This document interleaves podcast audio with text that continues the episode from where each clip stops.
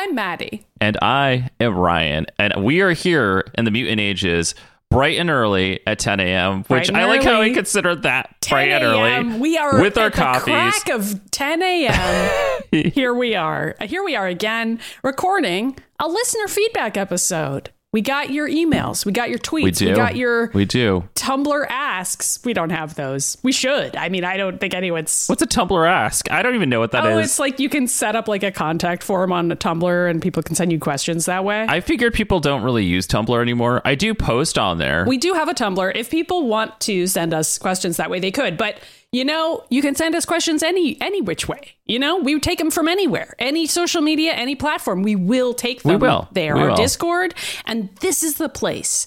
Here we are. We're gonna answer them. Ba ba ba. ba ba ba. Back when we were young, we experienced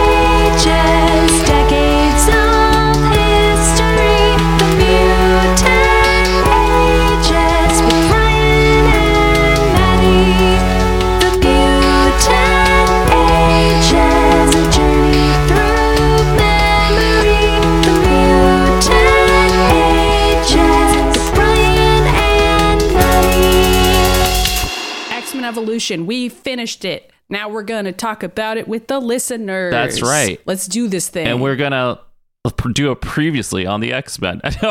Wait, what? Previously on the X Men, we watched four seasons of television. I mean, yeah, I, that is going to be a lot of these emails are for about X Men Evolution. Uh, yeah, because people knew people knew that when we finished it, we were going to yeah. do a, Oh, yeah. a recap. People knew that they were ready. All right, so we are reaching into the listener mailbag. Maddy, why don't you pull out something from underneath the Christmas tree? Yeah, Merry Christmas, Merry Ho, ho, ho. Merry Christmas, this beautiful, kind of cold March day. Yeah, it is a little chilly out there. Um, so totally not Mr. Sinister writes. Leech's mother telling him he's sick, I see, as a metaphor for parents not telling their autistic children about their diagnosis. I find autism is often the best mutant metaphor. It's something that people are still actively trying to cure. Some people don't think it's real. Sometimes you can tell if someone is autistic, but often you can't. We're often not thought of as human or ascribed sinister motivation, and autistics are far more likely to be queer than neurotypicals. Plus, autism may be caused by a genetic mutation. Love this email. This is a really interesting. This is so interesting. I, I like it. I feel like it has the same issues that we run into with the queer metaphor, though, or really any other metaphor, like um, racial metaphor, which is the idea that having a mental illness isn't a superpower, doesn't doesn't give you superpowers. oh, I thought you were going to talk about how mental illness is also a gun. Yeah, I mean that's kind of a similar thing where it's like, okay, let's say that the mutant metaphor is a stand-in for racialized violence, uh, like violence against black people. Then it's like, well, the counterpoint is, are we saying all black people are super predators who can kill you with their laser eyes? Because that's not good. And it's like, are we saying that queer people are capable of killing you with their laser eyes, or like? We don't have laser eyes, but we can shoot rainbows out of our hands. So beware. That's true. That's real.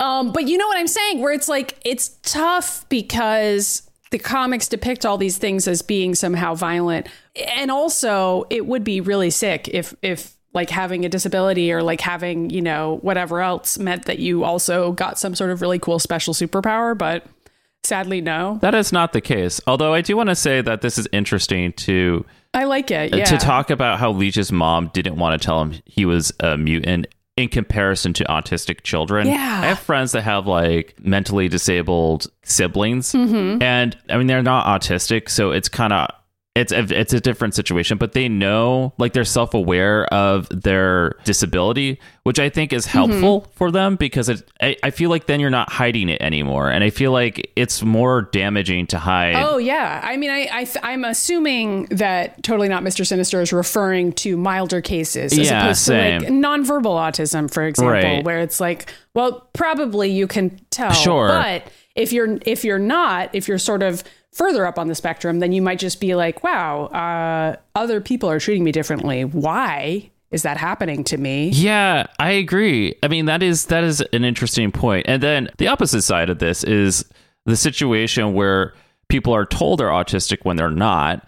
Uh, which is also Mm-hmm. a thing that happens usually from stemming from trauma. So instead of getting to the root of the trauma, oftentimes Oh, I thought you meant the fact that it's used as an insult. Well, that too. But I was now. thinking about like uh, there's definitely some parents who take their children to a doctor and they're like, oh, they're autistic, and it's because they're actually overcoming some sort of severe trauma they experienced earlier Right. on in their childhood. Yeah. there's people who use that as an insult as well. But the point is that I think this is a really interesting metaphor, and uh, I don't know. I I just really liked it, and I don't I don't have enough. like I just don't have enough knowledge on it to speak professionally to it. Yeah, I feel like we have a lot of listeners who know way more about this than we do, or either have the diagnosis themselves and like this is something really cool that people can talk about in our Discord. Right. And I'm really grateful that that can be discussed in our Discord and it's Yeah. you it's an open space and that's really great. Yeah, Ryan and I just have ADHD, but you guys like us anyway. I don't know why. I mean, we have different variants of it, but yeah, you know. I mean, we're Yeah. lucky we made it here this morning. I don't know. We start we started recording Honestly, every time we make it to the show, everyone's lucky we made it here. Oh, yeah. Like, truly. It's like the, the number of things that get in the way of us getting here is high, you know? like, we're like tripping over an obstacle course every morning on our way to the show. Anyway. I don't know. we were um, getting distracted talking about Elden Ring, and Maddy had to shut it down instantly. She was like, "We need I to did. record." I was like, we're recording now. This is ending. Well, Ryan had to tell me an entire story about the Goofy movie board game. Yeah. Which I don't know why I'm bringing that because up, our we listeners don't need, need, to, to get know. into it again. But it's not We out yet. Don't need to get Listen, into it. Listen, it's not out, but it's coming out in 2022. And if you're a Goofy movie fan like we are, especially me, These are the things Yeah. that could prevent us from ever recording the show is talking about a goofy movie for 30 minutes and then being like, well, we're out of time. Um, let, why don't we do the next question? okay. This next question is from Brock, who writes in. I get that the evolution New Mutants would be too goofy to take Scott and Jean seriously as teachers. I would have been super excited for that class, though. Yes. Granted, I recognize Scott would have, could have given it a better name. Which class? which class with yes. which class with which mutant teacher would you most want to attend if Xavier's had a program for adults like us, kind of like Billy Madison? Okay, I have an immediate answer, but go on. Wait, hold on. Feel free to consider this just in terms of a powered class, but since we're a Billy Madison, then real classes with human curriculum are fair game as well. Okay, I, I have a real answer, non Billy Madison Is it answer. Gambit? No, although Gam- that's a great answer. That can be your answer. I was going to say meditation class with Storm because I really liked the X Men Evolution comic book page where Storm and Jean were talking about having extremely powerful uh, move sets, basically, and having to use meditation and self awareness to overcome that. And I meditate in real life because I'm so powerful, obviously, and I just have to master my powers. Yeah, because if Maddy doesn't meditate, she could destroy an entire galaxy with a lightning bolt and some fire. Yeah, and it's all because I am attracted to women, as everyone knows. Um, so I, so I have to meditate to keep those powers in check. Um, but I just I feel like Storm would be amazing at teaching that class, and I would love it, and it would be awesome. But we should also have Gambit teach us how to gamble. Oh, that's funny. I was I mean, this isn't my answer, but I was gonna say Gambit teaching sex ed. Oh my god. Okay, wait. No, we have to shout out that article though with Magneto teaching sex ed. Now that you brought that up. Oh my god, yes. All right, well you shout it out then. Okay, so at Polygon, I mean, I'm sure our listeners know about Jay and Miles Explain the X Men. It's a very popular X Men podcast, but we had Jay do a freelance story for Polygon last week about whether Magneto or Xavier would be a better sex ed teacher.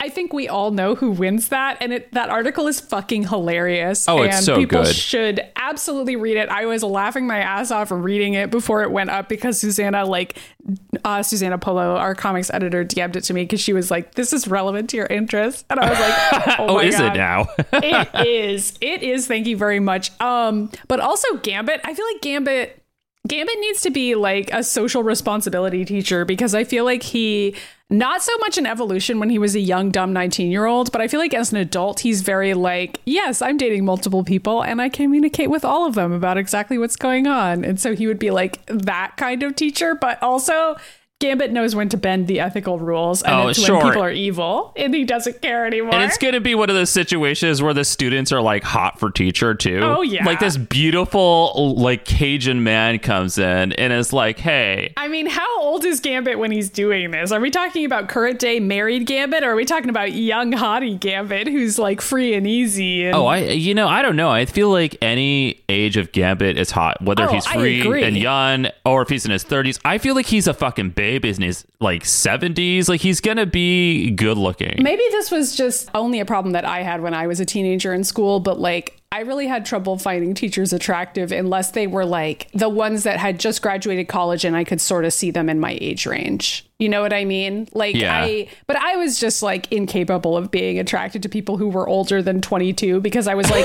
they're old and gross. I did not have that issue. Ironically, I know other people didn't. I you know my issue back then was that I didn't like anybody who was my age. I didn't find them attractive. I think that's really common, actually. I Yeah. think a lot of people are like, uh, when they're young teenagers, they're like, I want to date this like sexy 25 year old or higher. Going back to a previous episode that we talked about here on the Mutant Ages, I definitely for a long while kind of crushed on men in their like late 30s when I was 19 Mm-hmm. because that back then finding men like that in general that you could date was really difficult and so finding a man who is well seasoned and out of the closet for 20 years was kind of like the ones I was attracted It's to attractive. It's also like, that's the confidence factor. that's not the case anymore but you know Well, I mean, now you are the guy in your 30s who's seasoned and out of the closet. It's you, Ryan. Yeah, I'm You're seasoned out of the closet, but I, do- I will not date anybody under the age of 30, so there is that. So, But isn't that also like the issue? Because I don't think you were dating any 38 year olds as a 19 year old. oh no. I was not, except for Hugh Jackman. We were definitely having sex on the side. That's how we know each other, but he doesn't want to come Right. onto the podcast because he's a little freaked out that people might know. But Uh-huh. I guess the cat's out of the bag now, or the Wolverine. Okay, anyway, we're way off topic Is- now. I love this episode.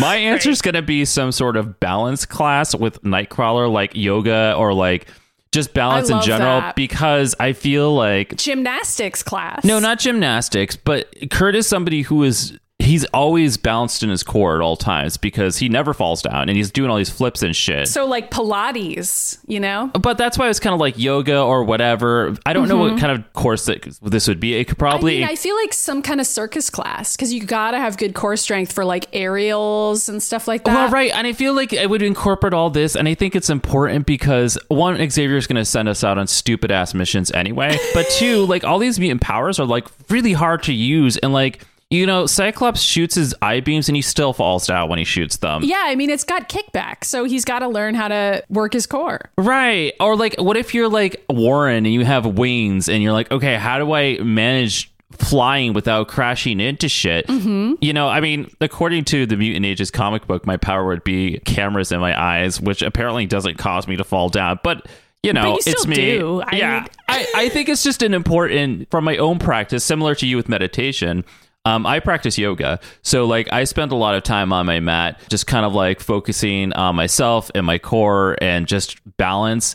I've gotten a lot better about not falling down over the years because of yoga, like, because I can do like tree pose without falling down.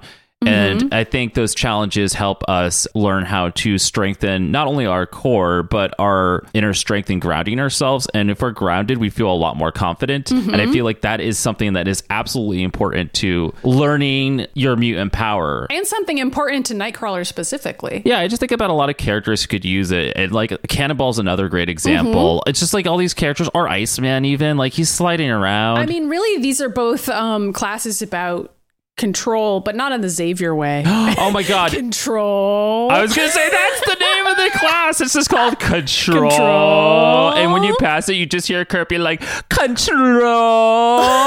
and everyone's like, what the fuck is that? And Emma just shuts the door and she's like, there's nothing to see here. Yeah. Or ever, honestly. yeah, I mean, I feel like there's also real classes. Like Beast would be out here teaching actual science classes, and like I don't know, Emma can teach history or whatever. But I that's fine. I'm not saying that isn't important. I just care more about the meditation class, and I would totally do a yoga class with Nightcrawler too. I would not be as good at it as him. Yeah, but right. I would do it. Who wouldn't? And again, another situation, all three of these situations is going to be like hot for teacher. Oh yeah, well for us. I mean, are we in these classes? Yeah, I don't know. I mean, according to Warcraft Valley, we're teaching these classes. So That's a great point. Although I gotta say, in the Warcraft Valley podcast, Katie and I were like, "Why is Poochie teaching swords play?"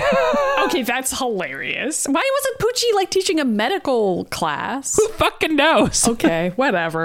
Those podcasts are good. Anyway, Maddy, I'm sending you the next question here Great. from Lavender Nebula. So Lavender Nebula writes, which X-Men would be into watching bad movies and making fun of them? It's a fairly common hobby, so at least one of them would probably be into it. Besides Iceman, of course. He'd probably quote the room constantly and annoy everyone. okay, the answer has to be Jubilee, first of all. Like, just out of the gate, I feel like she would think this was fun. Oh, with yeah. Bobby or without Bobby. I I it's I'm having trouble even thinking of anyone else. Yeah, Jubilee has like three podcasts, all making fun of different things. Like, one of the podcasts is about Logan.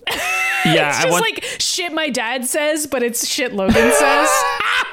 and then she also has one that's just her being like, "This is the video game I'm playing this week, and why I'm better at it than you." yeah, I feel like she would also have like a retro gaming corner on there as well, where she'd be like, "Here's what I'm emulating. Here's what I'm building in my room." Yeah. Oh my God, she would. But also, I feel like she would be somebody who would have a, a podcast about record collecting.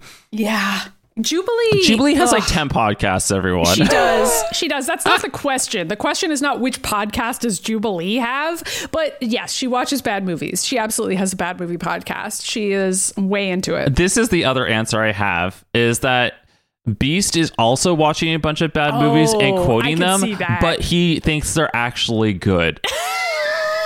Beast is the guy who's seen every live action Shakespeare adaptation and he thinks they're all good in their own ways. Oh, right. And he like he's gonna like give you a deep dive of every sci-fi movie and like Yep. how each universe of it works. And everyone's like Mm-hmm. like when you go to a con and you meet somebody that's like super nerdy about something and they just start like rattling off all these facts and be like Yeah. and you're just kind of nodding as if you know what they're talking about. Like suddenly they're referring to like 16 other movies and like quoting them at you. That is Beast. Beast is doing that at every convention. right. And it's also like somebody that you weren't previously having a conversation with. They just walked up and start talking to you about it. You know, this is reminding me of that episode that we saw where Beast went to the art I was just thinking that. and he was just talking people. I love Beast so much. I love him. oh my god. Oh my god, he does that absolutely. But I don't know if that counts because I feel like Beast genuinely enjoys all of those things and like finds something to like in everything and is like, but the filmmaking here is very interesting and they made some unusual costuming choices. And it's like, Beast, this is not like good. nobody cares. This and is fucking meanwhile- Zardoz. Like, why are you talking about the costume? I don't know. It, Beast is also 100% dressing up as Worf at conventions. So Absolutely, absolutely. That's his is. That would be really cute. Beast would be into Star Trek. I'm here for it. I'm not making fun of it. I'm just saying this as a fact. Oh yeah, no, this is just facts about Beast. I do feel like Beast and Jubilee would enjoy watching bad movies together, and they'd be enjoying it in a different way. Oh, yeah. Oh, yeah. Okay. So following up with that, because there's like another movie related question that came from one of our listeners, and then a couple of our listeners in Discord popped in and gave their suggestions, which is Oh, going to be helpful for this. So Yeah. Discoking on Discord wrote in and said, since MCU movies tend to pair superheroes with the subgenres like Captain America 2 and political thriller and Shang-Chi, Yep. what film subgenres would you pair in solo X-Men movies? Totally not Mr. Sinister said, I would love a Wolverine Weapon X movie, but done in a horror sort of way, hmm. or a Gambit heist movie. To which then Bob O'Teet said, Dark Phoenix redone as a holiday rom com. and a Beast Forge stoner comedy. Oh my god! Okay, but I don't feel like I could come up with anything better than the Dark Phoenix holiday rom com. Okay, I feel like Snacksman already is that. No offense to like the suggestion, but we have inspired it secretly, I think. But I was gonna say we, we need to write and film this movie. we need to write and film the full version of Saxman as a full length movie because that sounds fucking incredible. But the Beast Stoner rom com, I or the Beast Stoner comedy, I haven't moved on from because that's fucking incredible. Regarding Weapon X as a horror movie. uh, Probably just because I have Jubilee on the brain, but I was sort of thinking like sort of a cult comedy horror movie for Jubilee, like where she's the vampire Oh, and like used to have mutant powers. I feel, but but Repo the Genetic Opera style. You know what I mean? Like goofy as fuck horror. or like, have you seen the horror movie on Netflix, The Babysitter? That kind of Yes. is in the same yeah, vibe. That movie, like you know what I mean? Like really high camp horror, where it's like it becomes a cult classic because that's what Jubilee would deserve.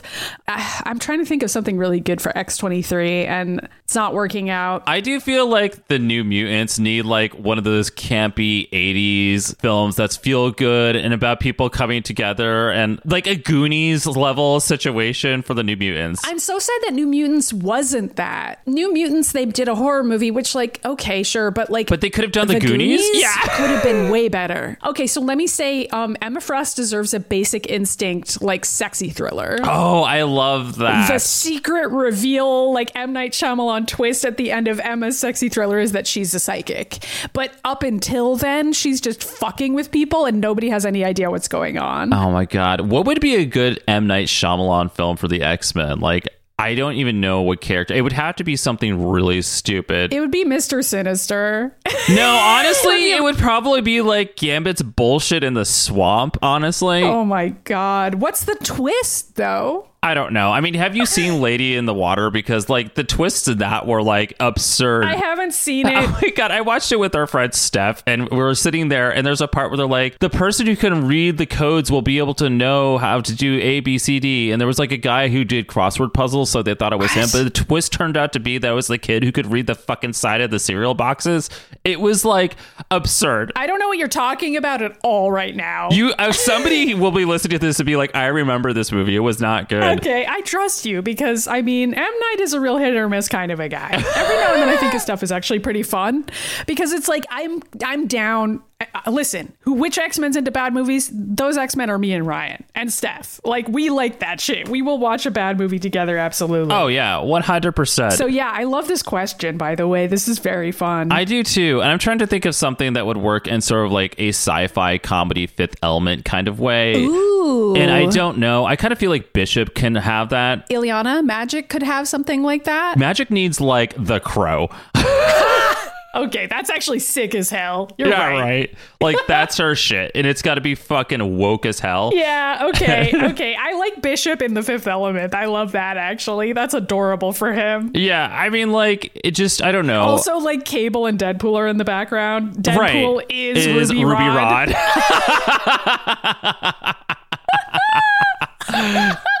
Cable is the Bruce Willis character. I have no idea who Leeloo is in this scenario. Well, I'm saying It's- Bishop is. Bishop is the sort Oh, of you're dumb, saying- the dumb hot Bishop is at the center of it all. Okay. and he time traveled there, but he doesn't know what's going on. yeah, but Leeloo's actually pretty fucking smart. So there's But that. so is Bishop in this. It turns out Okay. Bishop does know what's going on. We're going to redeem him in this movie. Good. He deserves And that. he's going to be naked? I don't know why. It's going to be hot. We're just going to make Bishop into a character he's never been allowed to be before in oh, this oh, I movie. agree. What? Okay, Maddy. What would Rogue get? This is hard because I want Rogue to actually get a real movie that is Captain Marvel 2. I don't think she's going to get that. I'm just No. like, I really want her to get like a straightforward, badass action movie, like for real in our actual timeline. Yeah, same. I don't know what fake genre movie she should get. I don't know either. I think just an action film would be fantastic. yeah, I feel like she just deserves a real movie. Like, I don't know. So it's hard for me to answer that. Yeah, this is a great rabbit hole we could go down. Yeah, it's very fun. This is a fun question. Clearly a fun brain teaser for the Discord too. Right. I, I really enjoyed that. Okay, so this next one's from Drake, who writes Hey, Maddy and Ryan, I had a different reading of the Ghost of a Chance episode and wanted to share it. Basically, I don't buy the plot twist that Danielle was in a hibernation state for two years. As far as I can tell, there are no other versions of her with a hibernation power, and the team just trusts Xavier's word about it in X Men Evolution. To me, Xavier clearly didn't want Danielle at the Institute after everyone's nightmares, so he used his powers to make the X Men take Danielle back to the canyon. He then tried to mind wipe everyone, including Danielle's grandfather, but was unable to completely wipe Danielle's mind because of her mutant powers. Taking desperate measures, Xavier mind controlled Kitty into phasing Danielle into a cave, assuming she'd be trapped there for good. Although he was able to wipe the minds of all the other X Men, Kitty phased herself to resist the full mind wipe. Ooh. The effect was that Kitty had full memories of everything before Xavier's attempt to get rid of Danielle and a vague memory of the cave. Her dreams of the mansion filling with water were her mind's way of trying to make sense of the fragmented memory.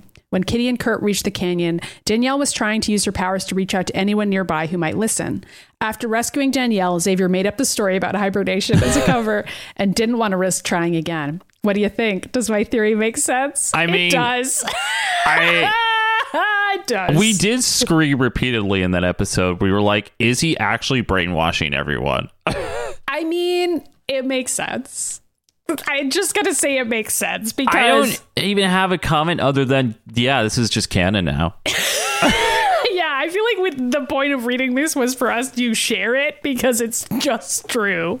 And Yeah. like also, even at the time I feel like we were like, what's up with this hibernation thing? I mean, I didn't really like say it on the show, but inside I was like, I don't know about that. No, you did say it on the show. You were like, "I don't remember that being her power," and I was like, "Yeah, I neither feel do like I. I." at least was like, I don't know how this works. I think I said something like that because it doesn't really make any fucking sense. Right. It may, definitely makes sense for Xavier to have this power because we know he can do shit like this. This would actually explain why there's random segments with all the Bobby and Cannonball with Logan shit just happening in the background that were quote unquote part of the dream, but then they happened in real life also.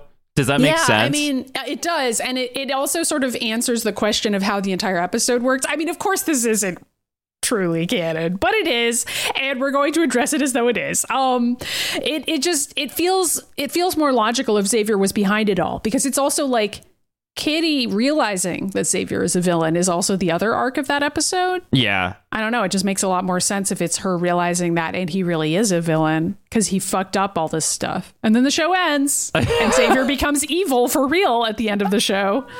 Yeah. Ugh, if only, if only. That would have been a great arc for X Men Evolution. It would have made a lot more sense, honestly. I mean, we would have been used to it. It's happened in the animated series plenty of times. It has, and also in the comics, because when Danielle Moonstar is recruited in the comics, I mean, I've talked about this a thousand times, but Xavier actually is evil during Dani's first arc because he's been taken over by the Brood. Also, he's Xavier, so he's evil anyway. Oh, but you know what I'm saying? Wow, yeah, that would- that would be weird if the Brood was just randomly in X Men Evolution. Yeah, I mean, I don't know. They could have just done something else, but whatever. I mean, that's true. All right. The next question is from Elena, who writes What were Kitty and Kurt doing? What were Kitty and Kurt doing pre Sins of the Son episode that they were the only ones in the school that got sick? I, I wondered this too, by the They're way. both so gay, so surely not making out. I know. you can't even picture them making out, honestly. It's just weird and gross. Um, I, I don't know. I don't know. They both were. I don't know, honestly. like, what were they doing? Sneaking out of the house in the middle of the night, going to the carnival? I don't know, honestly. Uh, But I did have the same thought where I was like, why did Kitty and Kurt get sick and no one else did? I mean, it was just for the sake of the jokes, but. I, it was, but that's a great question. Like, who the, who were they hanging out with? yeah, who is the disaster bisexual that both of them were kissing? I don't know. That's a great question. Yeah. When is Kurt going to be like out of? When is he going to come out of the closet in the comics? And fuck Logan. I don't know. They're already fucking. I mean, they're so close. They're so close to doing it. They got Kitty out, so that's that's a step. I know it's exciting. Yay, Kitty. Yeah. I feel like I see. I would say Avalanche, but I don't think Avalanche and Kurt ever hook up. No, Um, and Rogue, no way. She wouldn't Okay, kiss her brother. weird. That's gross. Right. Uh, Dani Moonstar doesn't exist yet in that episode, and also she she's gay, so she's not going to kiss Kurt. and it's not Scott because Kitty's not into Scott. yeah, that's just weird too. So it's like they don't have any they don't have any romantic overlap. Maybe it's Bobby. I don't know. Yeah, Bobby's just trying things. I don't. I, Bobby is you, so that kind of makes sense. Or he's like, maybe I could convince myself I like girls. And Kitty's like, why are you choosing me to try this on? I don't know, but it's really funny because I'm trying to think about who it could possibly be. It's funny that they really have no romantic or shipping overlap. Like, we really can't think of anyone. That's funny. It's got to be somebody at school, but at that point, they're all been they've all been outed, right? And also, like, why didn't anyone else get sick? You know what? I'm just gonna go and say that it was Amanda. All right, I don't hate that. I would buy that. I would buy Kitty hooking up with her. Me too. For no reason. Me too. I mean, other than that, she thinks she's hot. I don't know. Yeah. Yeah. All right. Uh, Elena writes in also. I don't know if this has been asked before, but who came up with the name The Mutant Ages? Oh what was the thought process? Were there any rejected names? So we talked about this a little bit on the last episode. Are we going to do a dramatic reading of our chats? I don't even know where those chats went. Hold on. Okay.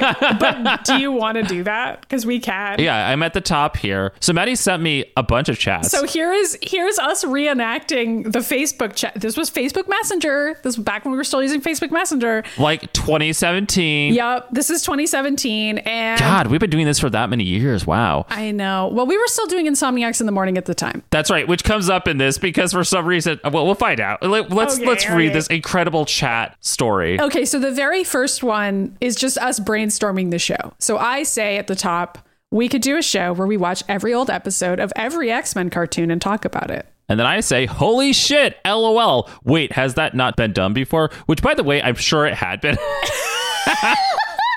I mean, who cares? Maybe not like this show because this has gotten to be like way off the rails about like who's uh, fucking who and how queer we are. Yeah. Oh wait, you're saying I mean who cares? And uh, okay, okay, Maddy's saying I mean who cares because that's what it actually says. And I said we should look that up. And I say, even if it has, that doesn't stop us from doing it. In which I say, what would that even be called? Let's watch old cartoons. And then I say, okay, but we can we please come up with a better title because Let's Watch Two Movies is the worst title for anything I've ever done. Oh my god, what? I, I came up with that title. I'm allowed to say that. okay. Uh, but starting with X Men is a good place to start, right? what the hell? Starting with X Men is a good start. then I say, I think it should only be X Men cartoons. Well, we have six months to come up with a good title and get a SoundCloud. Now, by the way, I don't know why I'm saying this. Okay, this is hilarious because why is it six months? Ryan stopped to be like, why did we have six months? And I was like, I don't know. I don't know. Pretty sure, like, Insomniacs in the morning was ending then. It wasn't. We did like it straight through, but I don't know why six months was the time period. I, I don't think it was six months. I think we started this like within a month of this chat, honestly. we probably had something else going on then. Like we were like, oh, we're busy with some other project for the next six months or like a work thing. There probably was a reason. I don't know. Anyway. I have no idea. Okay, so here's what I say. So it's a continuation of my previous thought. So I'll just read it straight through. I think it should only be X Men cartoons because there's like a million of those and we'll honestly never get through them all. That's true, which I also say LOL true. Then I say, how about the mutant age has now begun? And then I said, now she left. Well, I actually wrote no, she left, but I think it's supposed to say now. I don't know why I'm saying that because you're answering like a second later. It's, I think it's in response to a different uh, chat because I just I just cut these together so that it was like in the middle of us talking about another topic. oh, okay. Um, and then I say, I like that title, or something about mutants in general. Magneto's hordes are on the way. Okay, so this is where we should pause and explain. The mutant age has now begun, is Ryan's first suggestion, and I feel like we should give Ryan the credit because that is very close to what we ended up choosing, and that was his first suggestion. Um, and my quote is Magneto's hordes are on the way. Both of these quotes are f- lyrics from Pryde of the X Men. They are. X Men. X-Men saves the day, saves the day, X-Men. Okay.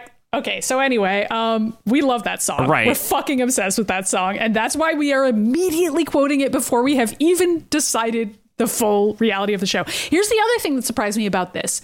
I thought that we were just going to do X Men TAS at first, but for some reason, my initial suggestion was every cartoon.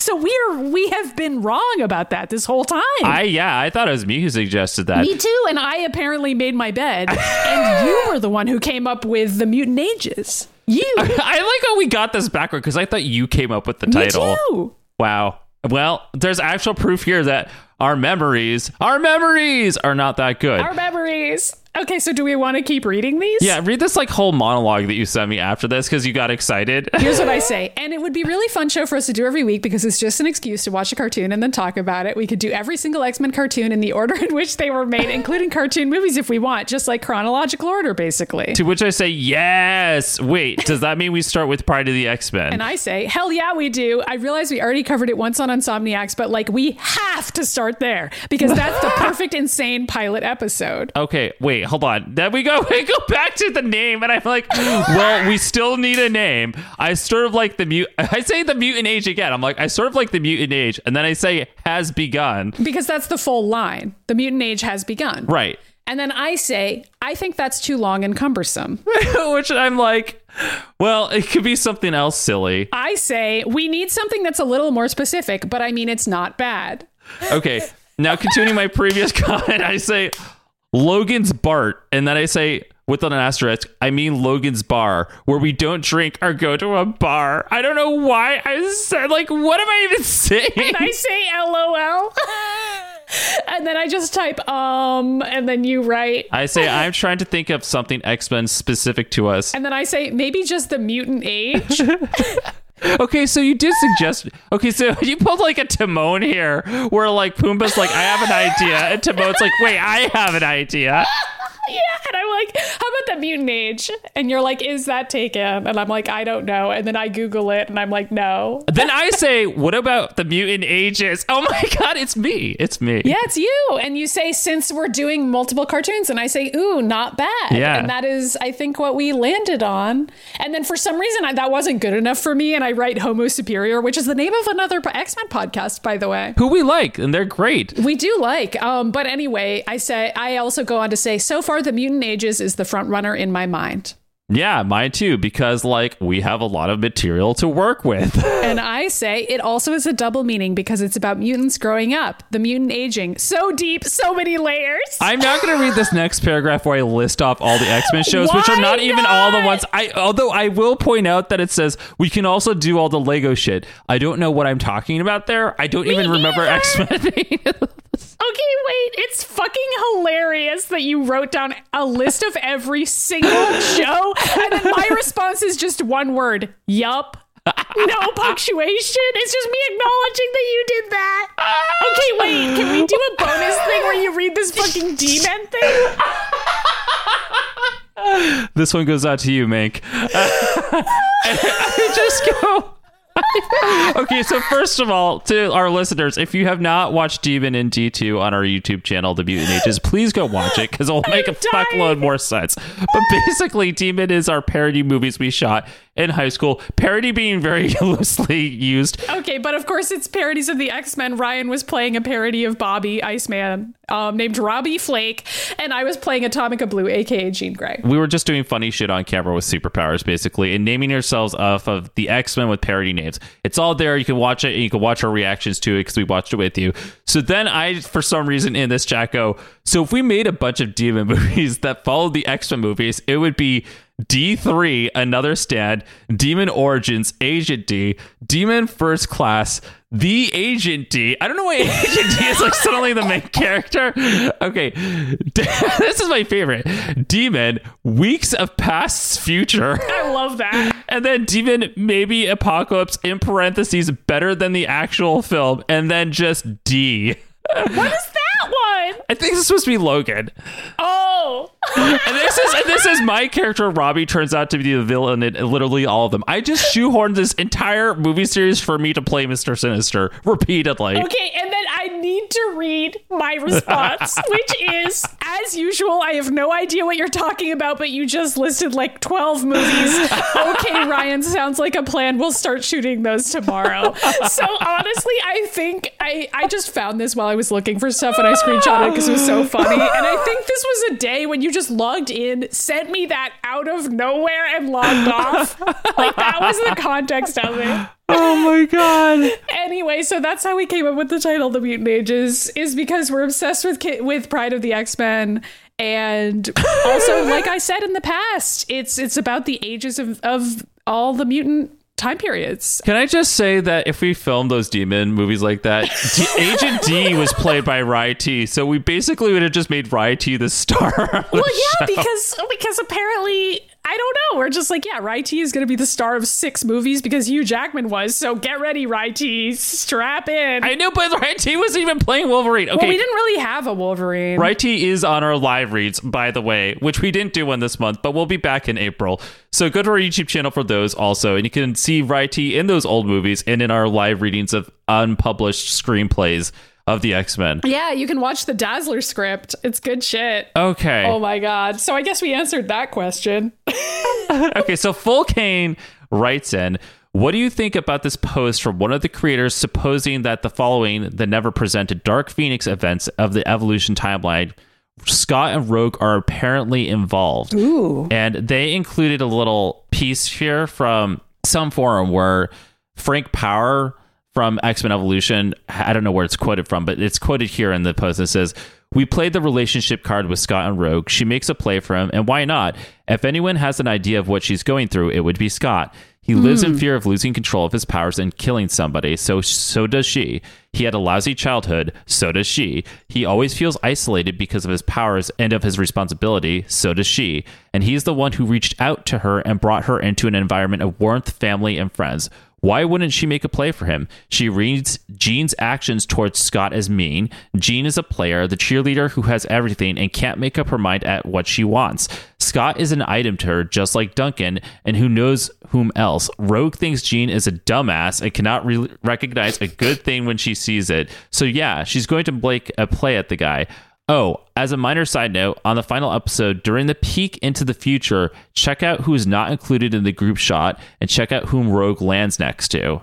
Mm. So this is really interesting because I had never known this about X Men Evolution until this email came in. Yeah. And apparently this was a response in 2007. Wow. So it was pretty recent after the show had ended. Right. And Frank Paur was like, yeah, our plan was to hook those two up, which is a character pairing that yeah, I would agree that that is sort of the loose interpretation, but what he keeps writing is Rogue makes a play at Scott Okay. over and over, which sounds more like Rogue's the aggressor there, and Scott is kind of like, eh, okay, I'm depressed, you know? Which I believe. I believe that, you know? Yeah, and I like this perspective that Jean is perceived on this show as somebody who doesn't actually fully care about these relationships and is like, yeah, I can like date whoever I want and it's cool. Yeah. I mean, also, like, it's teenage Jean. She's making mistakes, but even adult Jean is like, kind of into Logan. Like, you know what I mean? Like, it's, I, I don't Yeah. know how they were going to work with that on this show. I don't either. I mean, Madelyne Pryor, would it be funny if there was like a Jean Grey twin that showed up? Oof. I don't know. I mean, I guess it's like if we believe Logan was 22 and Jean, you know, grows up, she's she's 19, she's 20, Logan's 25, it gets less weird, but Right. it's still kind of weird. But I could see them going there and just being like, don't worry about it. Uh, they're dating now. Yeah. I mean, well, according to this point, this is happening when Jean's just dead. Yes. Right, which makes a lot more sense. Right. Um, because if it's all post Phoenix Saga, Scott's got to hook up with somebody, and um, who's it going to be? You know, not Logan for some reason. It's Kurt. Yeah. What's Kurt doing? Yeah, what is Kurt? What is Kurt doing these days? Like, well, he's busy getting the flu because him and, Kitty Pryde made out with Amanda Sefton. experimenting with Amanda Sefton. Yeah, I listen. I I don't think this is that unrealistic. It is for comic book Rogan Scott. It, it would be weird, but for these specific versions of the characters, I can totally see it. You know, it makes sense to me. Oh yeah, I totally agree with that. Wait, so who does Rogue land next to in that shot? Scott. Oh, oh, okay. He, she Huh. lands next to Scott. That's what she's what they're saying is that Jean's not included in that shot specifically. right she's dead. Right. So, uh, anyway, that, let's we're gonna do a voicemail. Okay, great. Can I like preface this particular voicemail because it's got a funny pre-story that is referenced inside. Oh my God, yes. Okay, yes. Please explain the backstory on this, which I already know, but tell the listeners. Basically, our phone number is tied to like a Google phone number, as these usually are, right? yes. And you can't have a Google phone number without it being forwarded to somebody's phone. And that's just how it works because they want to make sure that like you're a real person and that like you're not mm-hmm. just utilizing it to do shady shit. So it does get sent to Ryan's phone. right. Is what and I don't usually pick it up. So there was a day where it was like a couple weeks ago, right when I had gotten back from a short trip to New Jersey. to cover the Nickelodeon Universe roller coaster place on my vlog, and I, I was switching jobs. Yes. And you have a new job now. I do. I do. And job. Uh, my car was also going into the body shop because the Friday before I left, somebody had backed into my car at the mall because everything Mm-hmm. happens at the mall. Like fun story. It was like a teenager who backed in my mall, got scared, and then like drove away. So it became a much bigger production than it needed to be. So Yep. it took forever to get the insurance to go through. So there was a day where the insurance people were calling me, and the auto body shop, and like stuff about my new job, and like HR was calling me. So I had all these weird numbers coming through, and I just was mm-hmm. like, yeah, I just have to return all these phone calls when they come through. And so one of them was somebody calling our Mutant Ages phone line. And I just like saw the number come through and I wasn't really paying attention. And so I was just calling it back because I was like, oh, it's probably the insurance claim getting back to me. And so I call it up. And this guy that's on the end, he's like, hello. I'm like, hey, I'm just returning this call because somebody called me. And the person goes, Ryan? I'm like, yep, that's me. and he's like, oh, I was just trying to leave a message for you guys. And I was like, wait, you guys? And then suddenly it's like so he, he starts talking about how he had a question for the mutant age. It's like, oh no.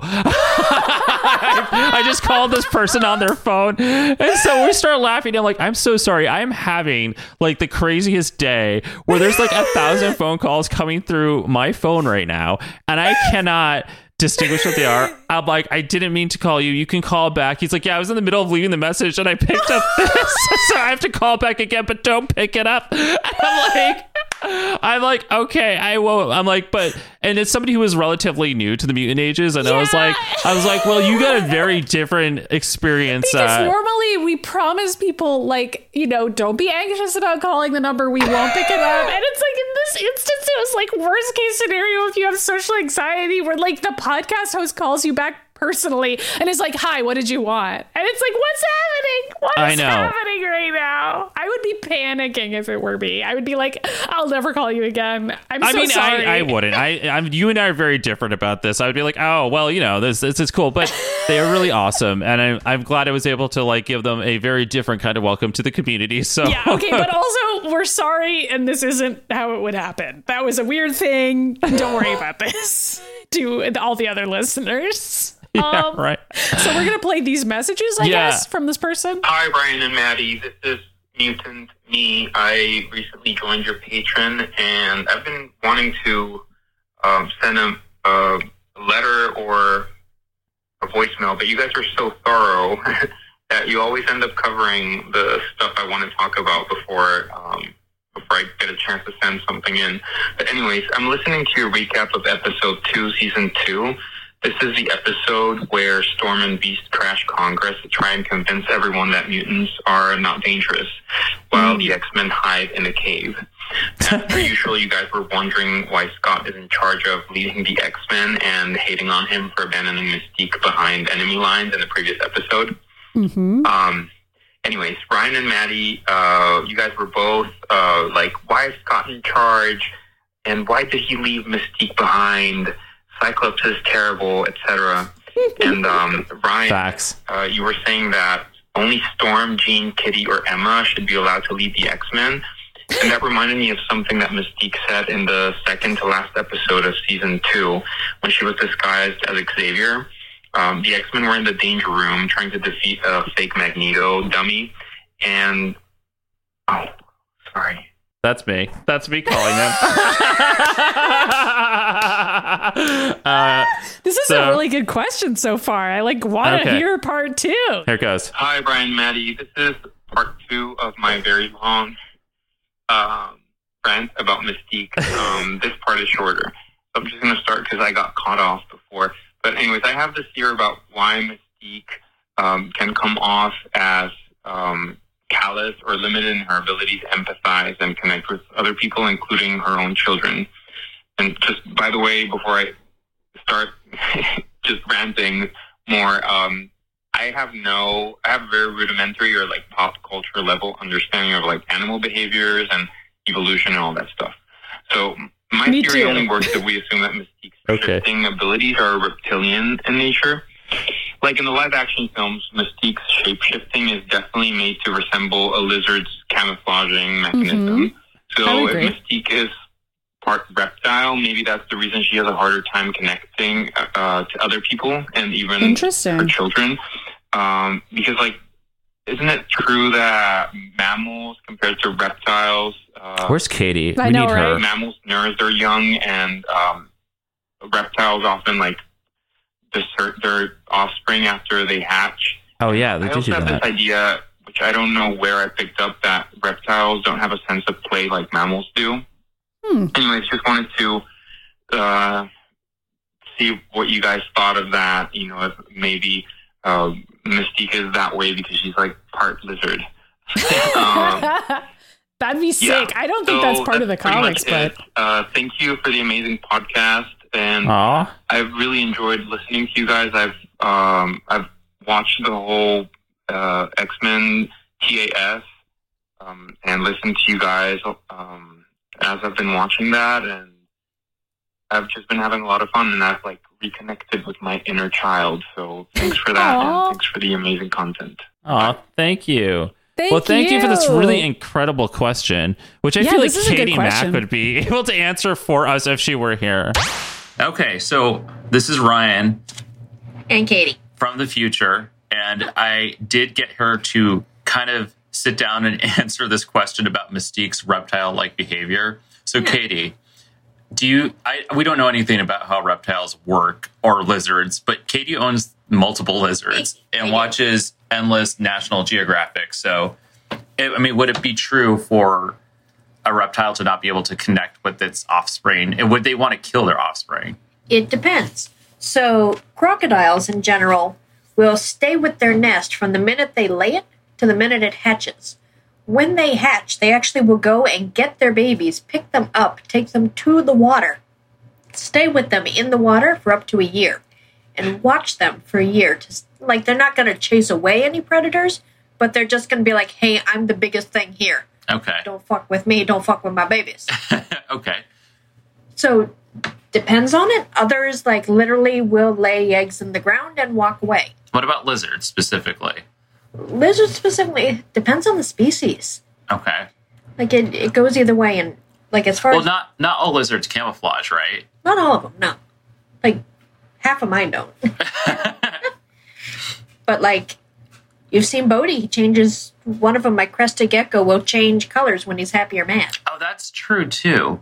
So, but if we went by that theory, Mystique's camouflage and all her like transforming would be reflective of her mood, which is not the Right. case most of the time. Not the she's case most of the time. right. And like most chameleons and things, like they reflect depending on where they are and their moods. Okay, so like they don't. But so how are they? Do they connect with like their offspring, or are their or like do they um connect with other lizards? They can't, right? They're They they do with some lizards. Like okay. I don't know. What's a good reptile example? I, didn't realize that there was going to be so many categories of reptiles. oh, eh, well, for one thing, reptiles number is four to one on the planet as far as species. okay. Like there there are more reptiles in Australia than humans by like a shit ton. Okay. But like also like as far as behaviors, like they can learn tricks, they can play. Okay. like I've watched a bearded dragon Okay. like, chase after a blueberry like it's a tennis ball. So what I'm hearing is that Mystique's just a bitch. Yeah. I mean, you remember Mojave? She would come and cuddle with me. That's true. So Well, they do have the capacity to show compassion Yeah. and love or some sort Right. of like emotion. Some sort of emotion. Like their brains are about the size of a grain of rice, right. but there is something in there. That's you know that's a fair point where Mystique obviously has like a full human brain. right. So I think she's just a bitch. I have that wonderful X Men comic where she's trying to cut Kurt's throat on the cover. Like Yeah, yeah, stuff I like mean- that. Like- so that you're telling me that's not normal in the animal kingdom. I mean, some will eat their babies. Okay. I know spiders that eat their husbands. That's But, gross. like, yeah. Charlotte. Sure. That's why Charlotte doesn't have a husband. She is a black widow. You do know that, right? uh, with that, we're going to go. Goodbye, everyone.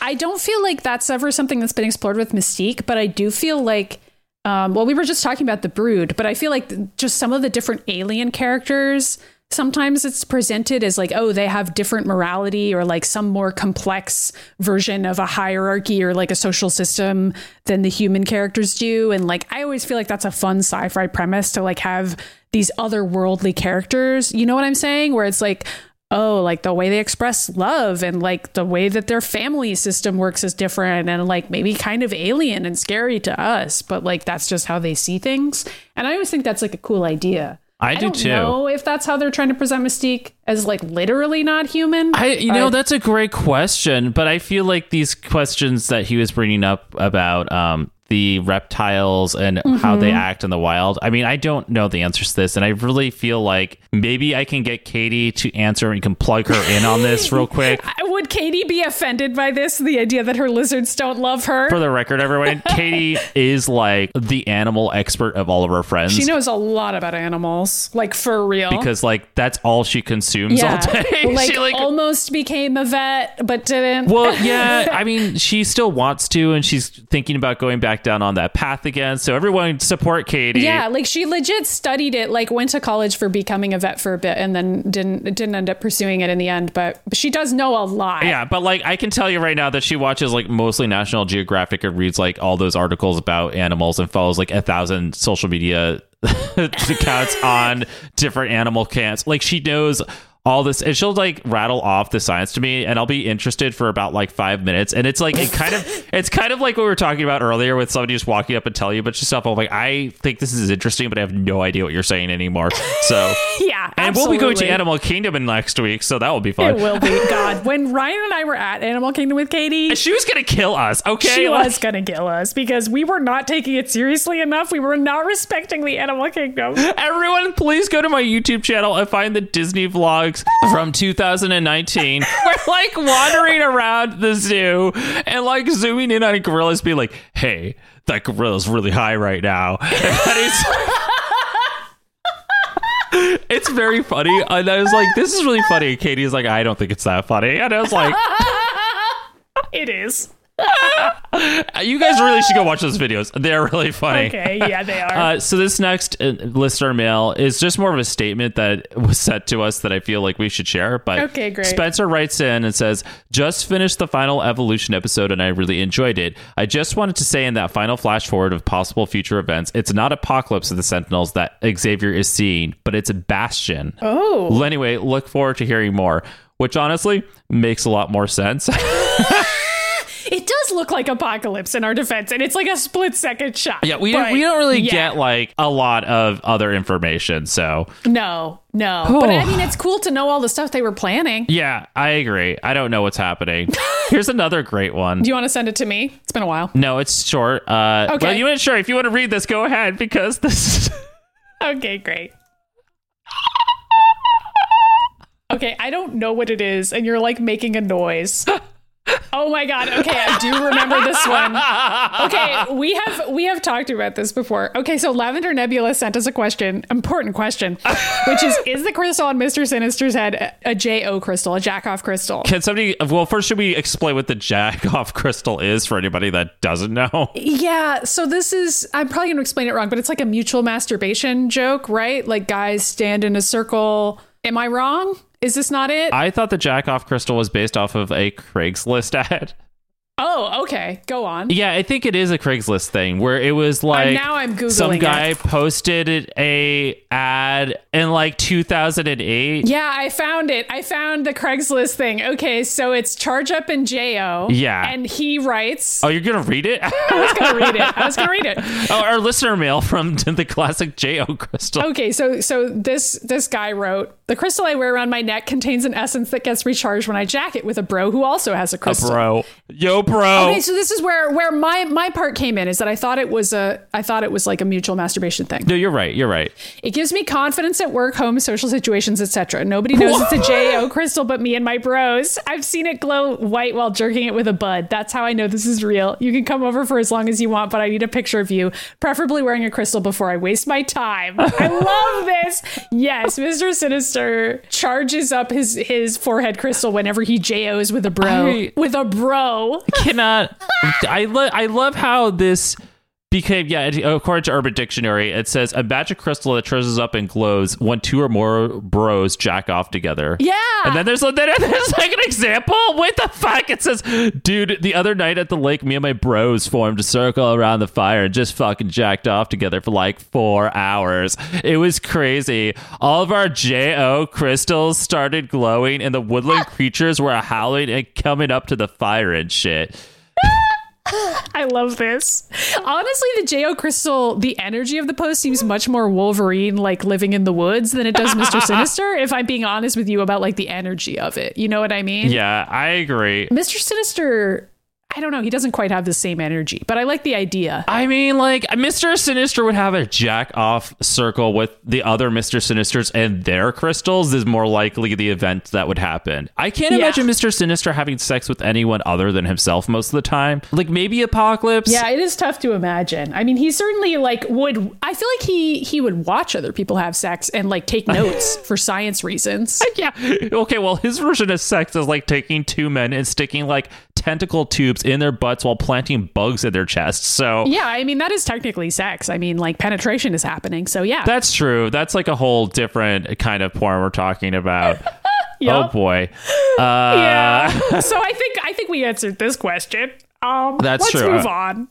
So I'm gonna send you this. Just send me the same one again. I'm like, hmm, okay. Okay. No. yeah, I I don't think this is gonna work the way I want it to. So I'm just gonna take a picture. I'm gonna read it, but you need the picture as a reference. Okay. So this comes in from Mutant Me, who also just left us a great voicemail and wrote, Ryan was right about what Kurt is, is eating in the right. episode Ghost of a Chance. It was a hot dog. And not only He that, but when. Kitty started shouting on Kurt's face about Danielle, Kurt squeezes the hot dog and the sausage shoots out like a missile over oh Kurt's my shoulder. God, is I Maddy trying it. to do an Xavier delete of the phallic shaped foods in the show? Just saying. Okay, but you can't blame me for thinking this was just a sub sandwich because why is Kurt eating it with slices of what appeared to be either a tomato or salami? I don't know. I don't his know. hot dog. And it's on what appears to be a subway bun. I'm not crazy, okay? It is a hot dog, but also I this is the kind of shit that I would have put together in high school and called a meal. I mean, Yeah. okay, but also this is something that is making me think that Kurt might be a stoner Yeah, because it's like a hot dog with slices of salami on it. and mustard well, mustard's fine for a hot dog. and like a sub roll. yeah, but in a sub roll, I look. I don't know. I don't. I don't know either. It's incredible though. Couple more questions here. Uh, totally not Mr. Sinister writes, which do you think is the most overrated X Men event? This is a good question. Whoa, it is a good question. We have certainly diss X Men versus Avengers many times. we have we have talked about how much we fucking hated it. I think you're thinking of the X Men versus Inhumans. Let me look this up. Well, I can tell you right now that's the event that I hate the most. I think that was stupid. Maybe it was X Men versus Inhumans. X Men versus Inhumans had Ms. Marvel in it. I do remember that. okay, that must be what I'm talking about. Yeah. I didn't read it all. well, it's stupid. It's stupid because of the whole Terrigen Mist shit, and it was all happening because like, that was that whole event was the reaction to the contracts not being established between Fox and Disney, and that was absurd. And I really hated every second of it. Yeah, I'm looking at the recap of it. Ugh, this looks dumb. Don't read it. Whatever you do, just avoid it. Everyone, avoid reading those. Oh, right. This was Emma's lying and saying that she like faked to death in order to trigger the. We did talk about this on the show, didn't we? I did. Although that's more of a crossover event. Is that really just an X Men standalone event? oh, is it? Is this supposed to be standalone? Okay, let me. I'm. Hmm. I don't know. I'm just saying. I'm like, it, what what counts? Well, I know a lot of people hated like some of the early Hope events. I read those. I didn't mind all of them. I didn't hate them. I mean, Bishop was kind of dumb in those. Bishop was very dumb. I will say that. I do really dislike the way they treated Bishop in those events. They made him seem really stupid. He just kept fucking up all the time. That was frustrating to read. Yeah, I think I think people hate that for very good reason. right. I it's I'm actually trying. I'm having a tough time pulling out an event that's X Men specific that I dislike. The most of the stuff I don't like are crossover events because Yeah. they're usually not well written. And very recently, with all of the Krakoan era, it's there's been a lot of communication between the teams, and it's been very good. Yeah, it's pretty so, good. Another X Men event that I didn't really enjoy was what was happening in the real world during Age of X Men. I thought of Age of X Men was kind of interesting. I thought that mm-hmm. was cool. Yeah, me too. Yeah, and Leah Williams wrote that awesome series with like all the queers in one team, but they were like back in the closet, which was really interesting. And also Fred was there. Yeah. But, but like then there was stuff that was happening in like the real world, and it was like this event of like now there's only like 30 mutants left in the entire universe. And I was like, ugh. ugh. Like I was just like, come on, like and it was just like not consistent because whoever was writing those stories, I forget which writer it was, was not communicating with like the rest of the team, and it was very obvious. So there were like contradictions and stuff, you mean? Like that's the one that killed like all the nasty boys on like one panel for Ugh. really no reason. No thanks. Yeah, I was just not having any of it. So I don't know. I can't say there's like anything that I super dislike. Like even the weird stuff, I usually will come back to and enjoy. And I know that there was like recently people were like the Fallen Angels storyline wasn't good, and I was like, I don't know. I kind of enjoyed that too. Like I just, I don't know. Maybe it's me, and I just can generally enjoy things unless it's like really, really, really bad. I mean, if it's bad, I feel like we'll still find something about it that we think is funny. Right. Or we'll just make fun of it or whatever. Yeah, like it's comic books. And comic books are immediately absurd from like the ground up. Like as soon as mm-hmm. you know you're reading a comic, you're like, okay, anything. It's also like I feel like both of us have a pretty loose relationship with the idea of canon and like getting really mad at the idea of something being canon. Like you and I just don't care about that and I feel like we never have. Like that's never been something that's disturbed me where I'm like, "Wow, I can't believe this horrible bullshit about this character is canon." And it's like, well, if I don't like it, I don't I'll just ignore it. Like I Right. don't care. There's so many different know. writers of X-Men comics and there always have been. So I just ignore the ones that I think are stupid and move on. And I know not everyone is good at that and it frustrates people because they'll be like, "Oh my god, like Mystique is such an immoral character if you look at every single thing she's ever done." And I'm like, "Well, I just don't." I just think some of those stories were dumb, so I ignore them. I don't know, like even know? even the old X Men comics, like the original run, which I'm reading again right now for fun. It's like Yeah. there's like bad parts about it. It's like so campy, but there's still stuff in there. That I'm like Xavier's even worse than these comics that he was like know, in it's the. hilarious. Like I was enjoying that when I was reading all those old Wolverine comics that I was telling you guys about, and like, Oh yeah, there's comics that are so fucking stupid, and like it's just funny to me. I'm, I'm not like, wow, this is really canonically part of Wolverine's backstory. That's so fucked up. I'm just like, this is stupid, and then I just keep reading it, and it's like I'm having a good time, you know? Like who cares? It just doesn't matter. Oh, yeah. Anyway, comic books. comic books. Uh, all right, from Jubilee that says, "Hey dudes, what are your top five fandoms, and what is one super obscure fandom you're into? Peace, Jubilee." Wow, is this really from the real Jubilee? Yes, it was, and I think it was inspired by a chat that happened somewhere in Discord. So here it is. Okay, um, this is kind of a tough one. It is tough for me too. because I have to pick only five, and I'm like, but I'm into so many things. you have you have five,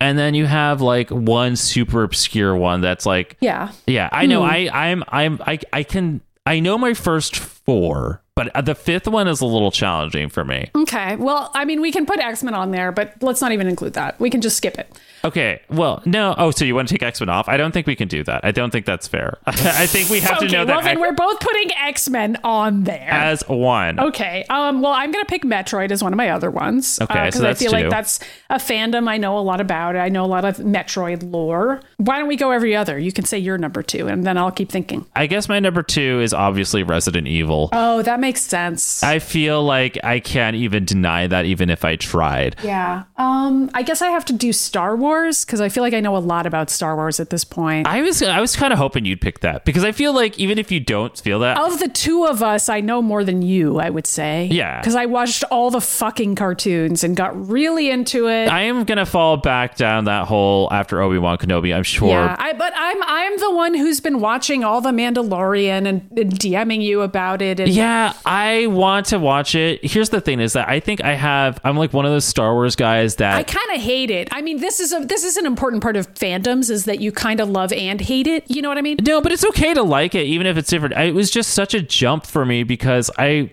watched and loved all six original films and all their little Yep. spin-offs and I read a bunch of the books. I know, but that's the thing. and then they were rendered not canon and I was like but who cares? Is my point. I know. I'm kind of coming to terms with that because I really want to watch the Obi Wan Kenobi show, and I'm one of those people that does enjoy the the episodes one to three because I'm a fucking weirdo. You're not though, because I feel like the Clone Wars cartoons, which I know you've at least seen some of them, and they're so good. oh yeah, I've seen like all the important stuff in there with Yeah. Ahsoka. Yeah, that's. I mean, And also, but also like Anakin and Obi Wan on that show, like they're so good together, and like that's what's good about the prequels is the idea of that relationship between them, and like Anakin's downfall. Right. I mean, it's great. It's good shit, and like the Clone Wars cartoons did such a good job with it.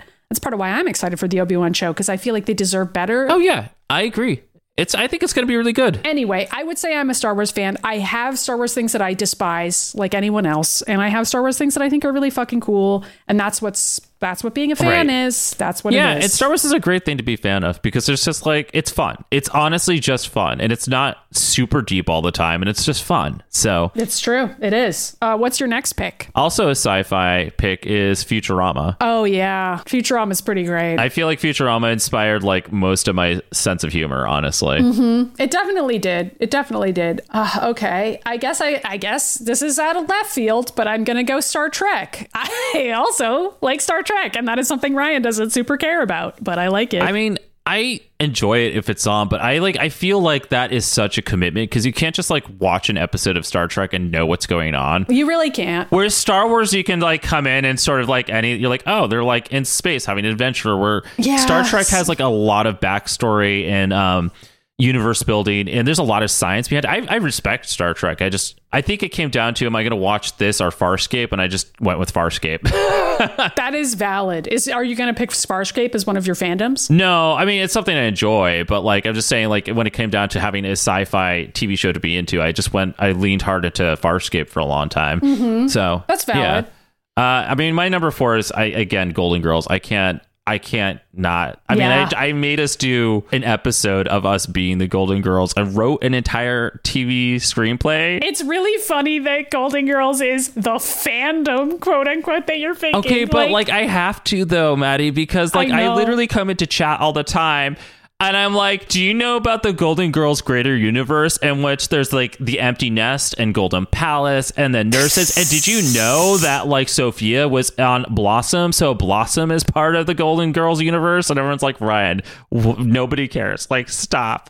okay, I'm gonna pick Buffy as my fourth one. Um, because oh, that's a good one. That's a yeah, good one. not because I feel like it's a fandom I'm massively into, but I have seen the show multiple times and I enjoyed it. I cosplayed as Buffy. Really enjoyed doing that show. Uh, we did a vampire themed show. Ryan was Spike. He dyed his hair blonde, bleached his hair for it. the only time I like fully bleached my hair was for that show, and it was worth it. it was great. It was worth it. It was a really fun cosplay for us to do together. That was a fun show because Katie Hunt. Was Edward Cullen. Right. It was a Twilight versus Buffy show. We made fun of both properties. We had a really good time together. We did, and I think one of the best parts about it is that Katie typically is the one in these shows who would get to play the charismatic, flirty one. Yes. and I would play like the other one opposing that.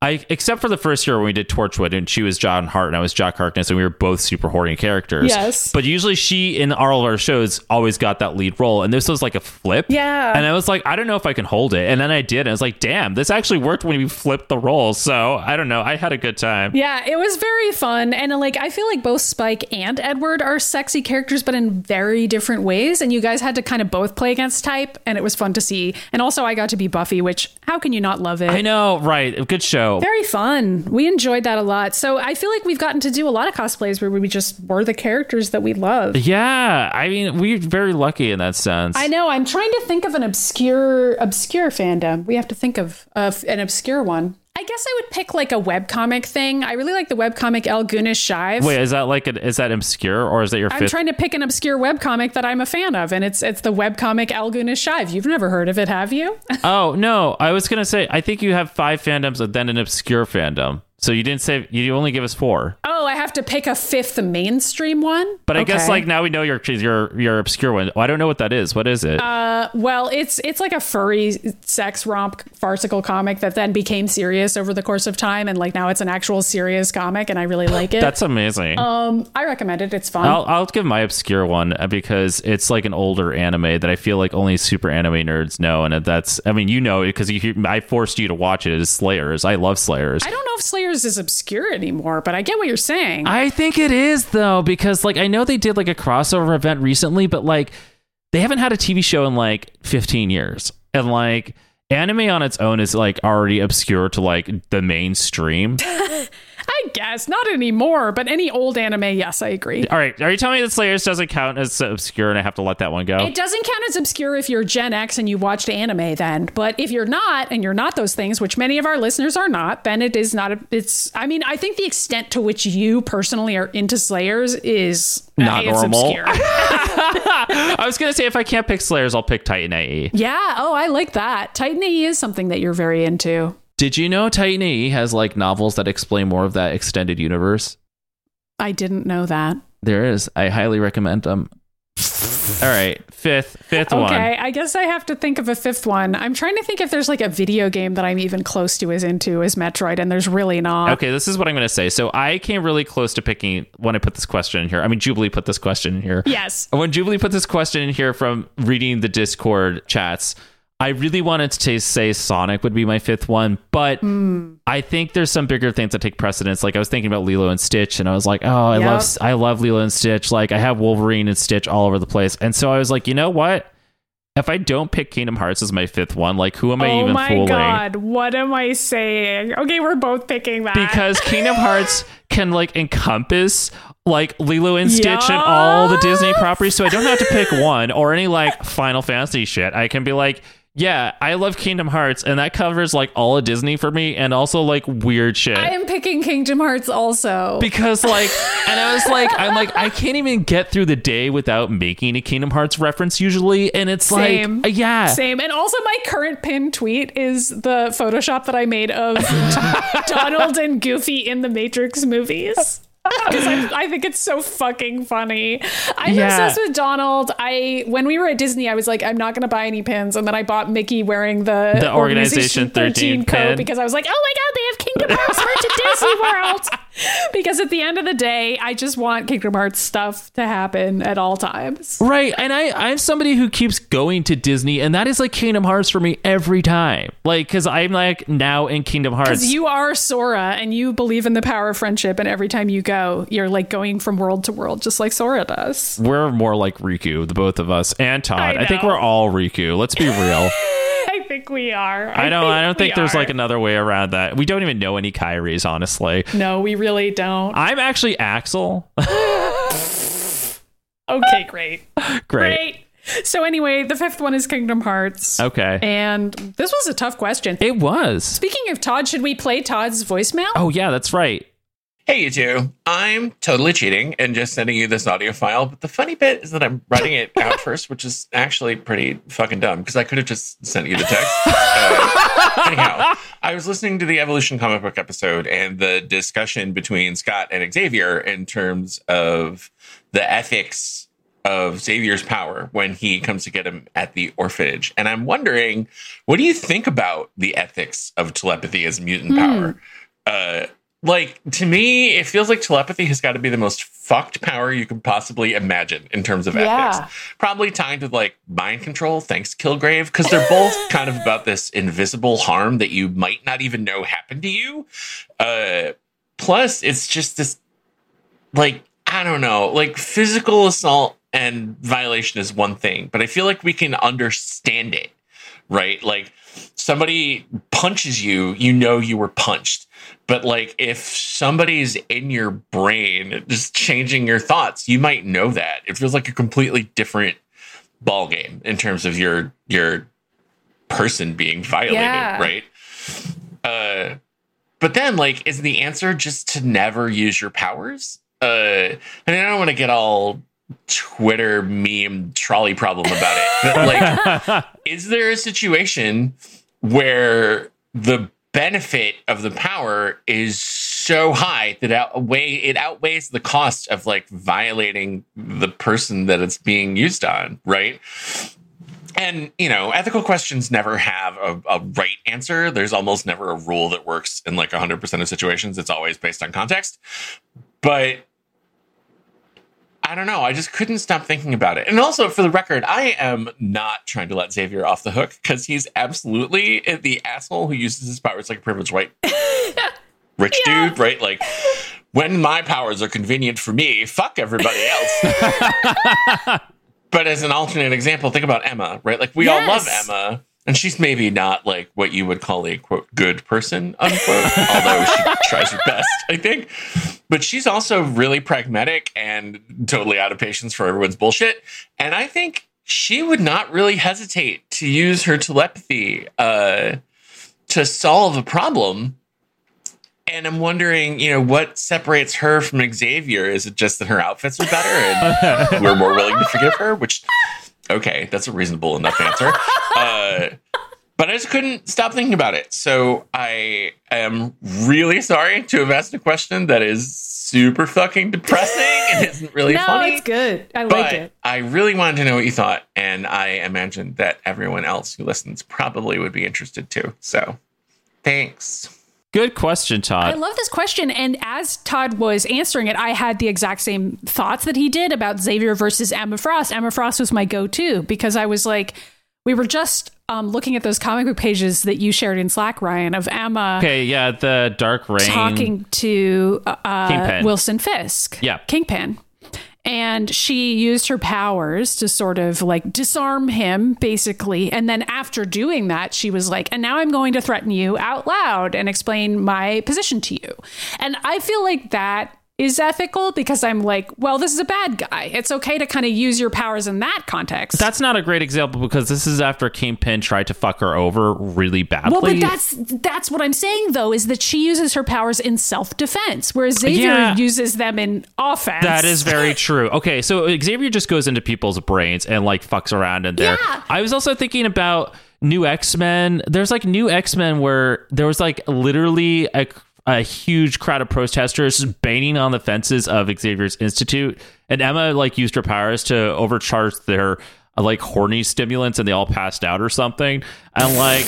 And everyone's like, funny. it is really funny. They're like, and Jean's like, Emma, you can't do that. And Emma's like, um, they were gonna break down the door. So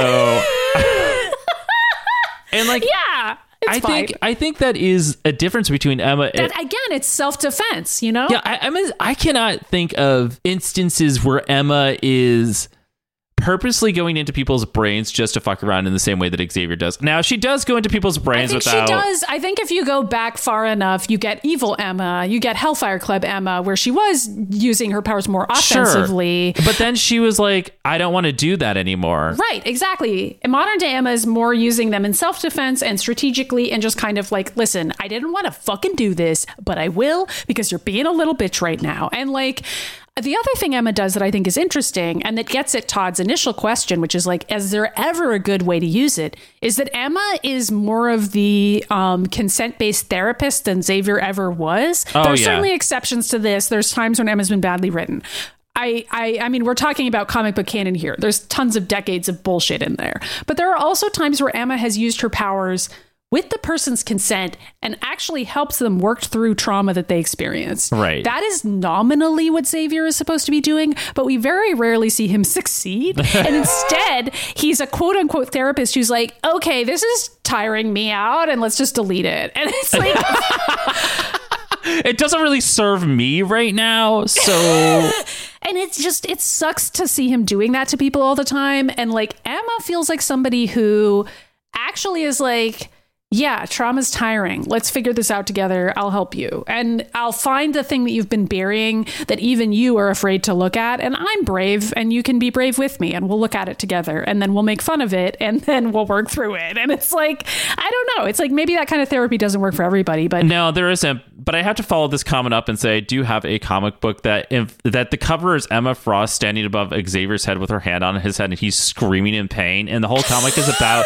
her walking around in his brain and, like fucking around with things. And she's like, "You don't seem to like this as much as you uh, do it to other people." And I was like, Hell yes. "Damn." I fucking love that. And I'm like, I feel like, okay, so telepathy isn't real, tragically. Or is it? But anytime we go to therapy, we are basically consenting to what Xavier and Emma do. We are showing our most vulnerable self to somebody else and being like, what the fuck is this shit? What do you think of this? And then that other person is going to go through our mind and is going to be like, here's what I think. And you're and you have to deal with how that feels Yeah. to hear. And it sucks sometimes. So sometimes your therapist will call you out and be like, uh, have you noticed that you treat yourself like shit constantly? And like these are the specific instances where you've This done is it? why I love therapy. Well, yeah. Therapy is like I was in therapy yesterday and I was going on about something and I'm like and, and I was like really angry. I'm like, so this is what I'm gonna do. And she's like, You're not gonna do that because it's gonna make that person feel worse because you're just angry right now. And I'm like, Well, I guess I'm a little angry. Like, you know.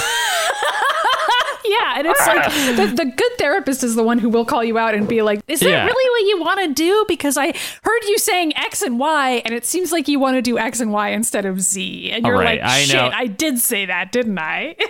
I was also thinking about the beginning of this question when Todd's like asked about what to do if you have these powers Mm-hmm. and you can't control them, so do you just turn them off? And I think a lot about how in X Men Evolution they did do a lot with Jean Grey not love- being yeah. in control of her powers, and she would start hearing shit. Mm-hmm. And like I think that is something they've always done with Jean Grey because she ends up being receptive to fucking astral entities in the universe.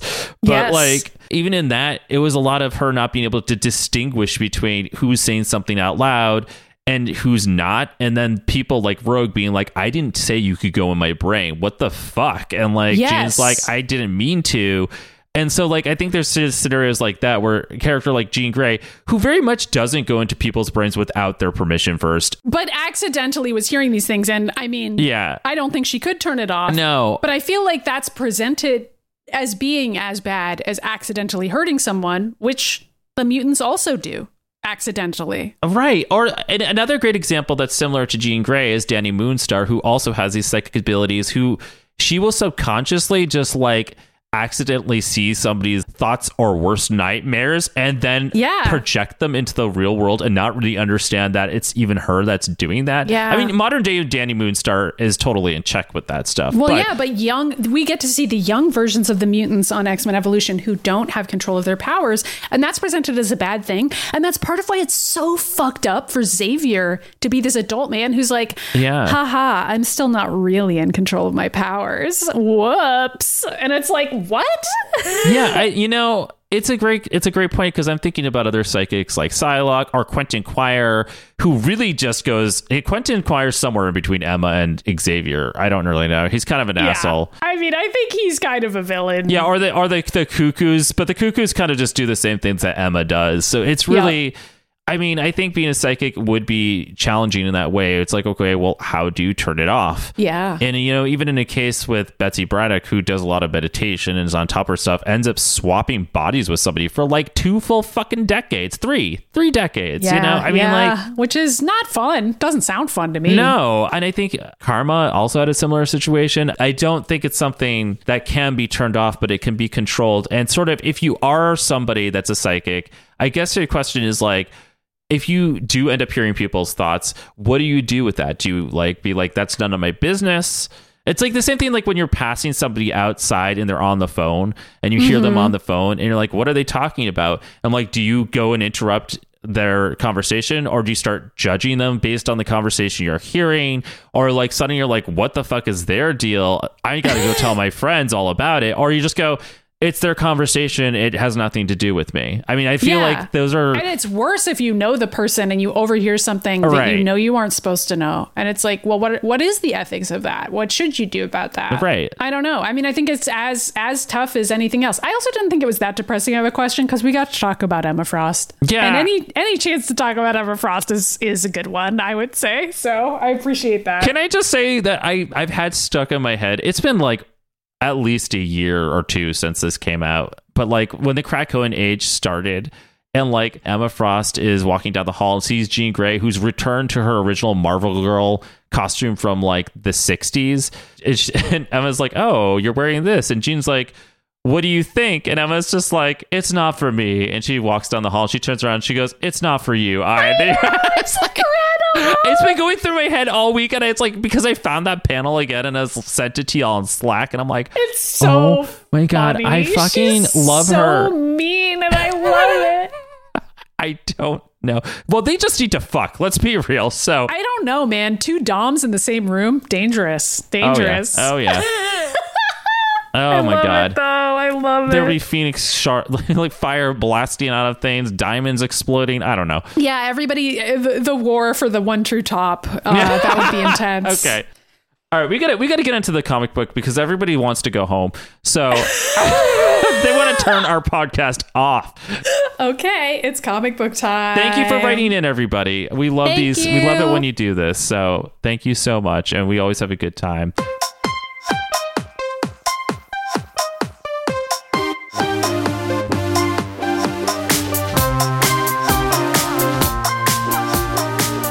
Now it's time for us to do the end segment of the listener mail, which is now the season two premiere of the Mutant Ages comic book, which I can't believe there's a season two. So, like, I wrote the first two issues as a joke, and now it's like a legit part of the Mutant Ages canon. So, I know. yeah. Ah, so Here we go. so I will say that quickly previously on the Mutant Ages, y'all were here for the last episode, which was its own standalone episode where we did a whole WandaVision Golden Girls parody. Thank you, by the way, for enduring and listening to that and enjoying it. Like everybody left a lot of positive comments, and that made us all feel really good about the experience. So quickly, the Mutant Ages, the comic is us from the Mutant Ages in the, some X Men universe with our own mutant powers. Maddy has the ability to turn her own music into blasts of energy, similar to Dazzler. I can do things with my eyes, like cameras, like I can Do things. Yeah, you can you can take pictures with your eyes. You can also rewind time, but only a few seconds. and freeze time. Yes, like a like a camera, like a video camera. Right. Katie can talk to inanimate objects and get information from them, and she can also possess them, but it, if she will pass out and go to sleep afterwards. Mm-hmm. Todd has the incredible ability to. To write things down and manifest them. Uh, right. And what we learned towards the end of the season is that because over time they would manifest and then disappear, and they stopped doing that. And Xavier later on calls out that, you know, he's becoming an Omega level mutant that could just kind of change reality. Just like Wanda or Legion. Yeah, we also had Canvas, which was our resident artist who can squirt ink everywhere. Although she's mostly absconded and hung out with Corsair and the rest of the Starjammers. Uh, Yeah, I mean, she kind of she's kind of per DM. Much like Maddy, Maddy A in real life, who's too busy RPing with Vampire the Masquerade buddies to hang out with us. I mean, that was so funny. She was like, "I can't work on this right now because I'm I'm doing mod work for Vampire the Masquerade," and I was like, I love her. "You know I what? I her. can't even judge this." So. All right, so story wise, basically what's happened is that Emma Frost had recruited us along with Sage to Mm-hmm. go through the universe and figure out why there were plot holes in all these different TV shows we watch and also why things don't add up. And we were tracking this and thinking it was Mr. Sinister and Apocalypse and discovered that they were actually trying to fix the timeline, or at least Apocalypse told us that. And then through a series of other funny uh, situations, Wolverine has joined our team. Wolverine and Ryan kissed at least one Uh, time. well, finally at the end of the season, and because basically we all got, we all went to what is it? Fucking where? uh, Mojo World, Mojo Verse. Well, first we went to um, Elderbaron Five, which is a space casino, and we also were joined by Mystique's cloak, Cloaky, who is a magical talking cloak from the land of Cloakies, mm-hmm. and we all got sucked into the Mojoverse, where it was revealed that it's actually Xavier working with a quote unquote council of Xaviers to change time and space to their liking. Yep. And this is after we met Mr. Sinister too. So all the characters that we had met in our journeys was in this weird Mojoverse story where we were all the Golden Girls and we broke free of it. And we all barely escaped onto the Discorda ship, which is the ship from the tunnels in the Lady Deathstrike episode. And she's also kind of a bitch. I like how you keep trying to explain where things are from. Ryan, it's fine. Okay. We don't need to explain this anymore. Anyway, so we're here now. I just wanted to do a recap of all that because now we're in a new season and some time has gone by, Mm-hmm. and that is where things are at. I typically don't do a whole previously like this on these issues, but but, what if this is your first one? Let's recap the whole first season, you know? They can go listen to all the listener mails, which are just like kind of arbitrary. You have to kind of find where these are, but that's okay. well, they are actually in a playlist for what it's worth. Okay. Um, they're in a playlist on our SoundCloud. Yes, you would have to scrub through and find the last third of each listener mail has the episode in it, but Yeah, it's not yeah. that hard to find. I mean, Sure. Okay, so I we take turns reading this, and we're gonna do a little bit differently, Maddy. I'll tell you when to take over. So Okay, great. Okay. The Discorda ship floated through the abyss of space. It hovered silently within Earth in its view. In our world, a spaceship floating outside of Earth would warn every person walking outside and putting it on TikTok and all while screaming, Thanks, Biden. but in the Marvel universe, spaceships floating in or around Earth was just another day for the humans of the planet. Yet they still hate mutants anyway. Seems like a ripoff if you ask me. Me, being the narrator of this story, another character who is sometimes good and sometimes evil. Ooh. Maddy sat in the cockpit of the ship along Sage, both gazing into the bright screens of their laptops. Sage wore a pair of red shades that was a separate monitor in which she could work through her brain, and also to look cool. Maddy scrolled through social media posts. Wanda losing her memories, Germany going back to medieval times outside of a ski lodge, Jubilee turning into a vampire and then a mutant again, Bucky Barnes getting his own TV show before Wolverine, Sharon Carter shifting into Mystique. The universe has gone completely bonkers, Maddy said with a groan as she leaned back into her chair. We can thank the great Charles Xavier for that, Sage replied in an annoyed tone. The universe is now full of potholes and variant universes crossing over into our own, and despite all of my research, I can't conclude how he's doing it. Because he's an evil douchebag, that's why, Katie said as she walked into the cockpit. But you know what's even more annoying than Xavier? Ever since Ryan and Logan started dating, they keep taking long showers together, and Logan's hair is clogging up the drain. That's really gross, Katie, Maddy replied. At least your mind isn't part of the drain, Discord's voice echoed through the halls. But sure, think of yourselves. Great. I've been pounding on the door to get them out of there for half an hour. Maddy, can you please go blow the door down with your keytar? Katie pleaded. And if you happen to hit Ryan, that's okay. Logan could go back to dating Remy. I'm not going to blow apart the ship because I'm pretty sure Discorda will kill me, but I will help, Maddy replied. Maddy followed Katie across the Discorda ship to the shower room where she banged on the door. Ryan, I'm really happy for you and Logan, but you have a room, Maddy shouted. Yeah, stop playing Find the Rubber Ducky in there, Katie also shouted. There was no response, but instead the sound of operatic singing followed by the sound of a grand piano. Maddy and Katie gave each other a strange look. Okay, this is getting really weird, you guys. Maddy yelled again as she continued to bang on the door.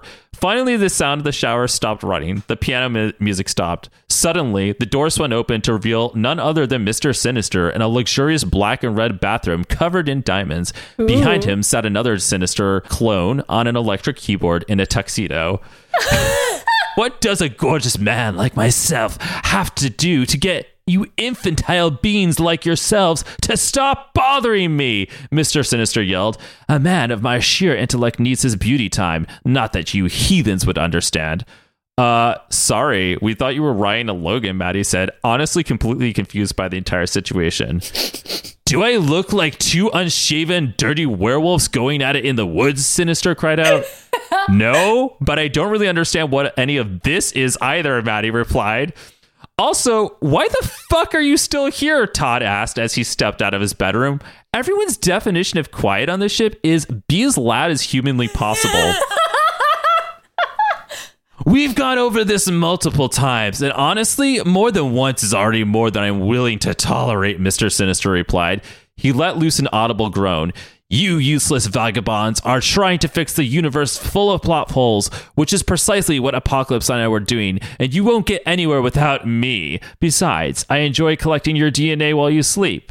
Wait, what? Maddy screamed. I'm done entertaining these questions, Mr. Sinister said before managing to slam the automatic sliding door shut.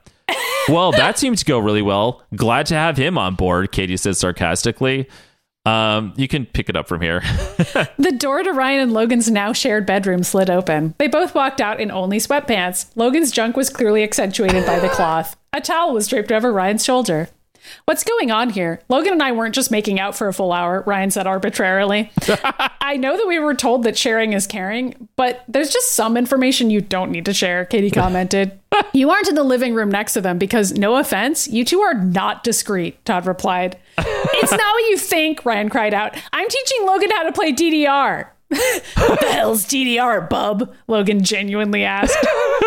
Don't worry about it. Is there a line for the bathroom? We need to take a shower, Ryan said, his eyes darting around the room. No, No, no more showers, Katie commanded while clapping her hands. No more showers. Suddenly, an alarm went off. The door to the bathroom slid open. Mr. Sinister stepped out and gasped. Mutant alarm, Mr. Sinister shouted. He pushed Maddy and Todd to the ground, then stepped on Katie before frolicking off to the meeting room. I can't tell who's more annoying, Ryan or Mr. Sinister, Katie said. Mr. Sinister isn't annoying. Sure, he's eccentric, but he's honestly kind of a hero for fixing the universe's plot holes with us, Ryan commented. I'm pretty sure that one good deed does not outweigh all the horrific experimentation and torture he forces on people, Todd said. and he stepped on me, Katie cried out. Ryan pulled away from Logan. Sorry, I didn't hear anything anyone was saying because I was busy not making out with Logan, Ryan said. We literally saw you, dude, Maddy screamed. Uh, is that the mutant alarm? We gotta go, Ryan said. He grabbed Logan and ran down the hall. I'll pick it up here. Okay. The cast of the Mutant Ages followed down the hall and met inside the meeting room where Sage stood in front of a large holographic image of Earth floating in the center of the room. A red beacon illuminated off the location of Hawaii on the map. You know, after three months of this nonsense since Xavier started wiping the universe's memories, that alarm still hasn't gotten any less jarring, Maddy commented. I honestly liked it better when we thought we were in the Golden Girls, Todd commented. What's the damage, Sage? Logan asked. There appears to be an array of unusual variant plot hole activities taking place on the island of Hawaii, Sage responded. There are a number of familiar energy patterns, but there isn't something right about them which suggests their memories have been altered or another universe is crossing over with ours again. She says calmly, because this is now normal, Tom commented. Do not worry, darling Sage. When my crew lands on the beach, we will take the suggested parties and extrapolate their DNA for further testing, and then slice them open to see if they had the proper organs of this universe, Mr. Sinister said, standing dramatically in a heroic position. Yeah, a real Avenger, Katie commented. I just watched the mailman outside back up into a giant rock, the narrator said. Oh, for fuck's sake, now the narrator's a character too? Todd said. I thought we left this nonsense behind in the Mojo world. Being played exclusively on the Mutant Ages YouTube channel, the narrator commented. Keep your hands to yourself, Sinister. We are not killing anyone, and this is not your crew. I am the captain of the ship, and you listen to me, Maddy said, putting her foot down. I beg to differ, but I'll let you believe in whatever fantasy pleases your little brain, Mr. Sinister replied. Everyone be dressed in uniform and ready to go in 10 minutes. No, don't listen to him, Maddy said, stepping in front of Mr. Sinister. Everyone get dressed in uniform and be ready in 10 minutes. But that's literally what Mr. Sinister just said, Ryan commented. You are not helping, dipstick, Katie said, ripping the tile off Ryan's shoulder and slapping him with it. All right, you can take over here. the crew all went off to change. Ryan and Logan tried sneaking into the shower first, but Katie kicked both their asses out back into the hall. Todd and Maddy secretly played Elden Ring for five of those 10 minutes. Mr. Sinister tried on at least 13 dramatically different outfits before settling on the one he always wears, complete with the ribbon cape. I am full of idiots, Discorda commented to herself in annoyance as she flew them all to the beautiful tropical island of Hawaii. They all stepped outside of the Discorda ship, except for Sage. Aren't you coming, Sage? Maddy asked. No, I don't see any computers here, and this is outside, Sage said before quickly closing the ramp and the door to the Discordia ship. Let's go swimming, Ryan commented. This is why I want to move to Florida or California. I could set a clock to the shit you say, Maddy responded. There was suddenly the sound of growling and screaming coming from the nearby trees. Logan sniffed the air. Saber tooth! he growled out for a really long time. Ryan and Katie eyed each other like he was crazy. I gotta take this from here because I'm gonna have you pick it up in a, in a minute for a really important part. Okay, great. Suddenly, the X Men Evolution versions of Wolverine and Sabretooth rolled out from the beautiful tropical forest. Their clothes were mostly torn off as they moaned as they wrestled sexually on the ground. The Mutant Age's Logan popped his claws. I hope you're ready for double the action, bub, Logan said. He jumped into the scuffle and also began to wrestle around on the ground in a sexual manner. This is really weird, Maddy commented. Are they fighting or fucking? I don't know if I should be turned on or jealous, Ryan commented. Can it be both?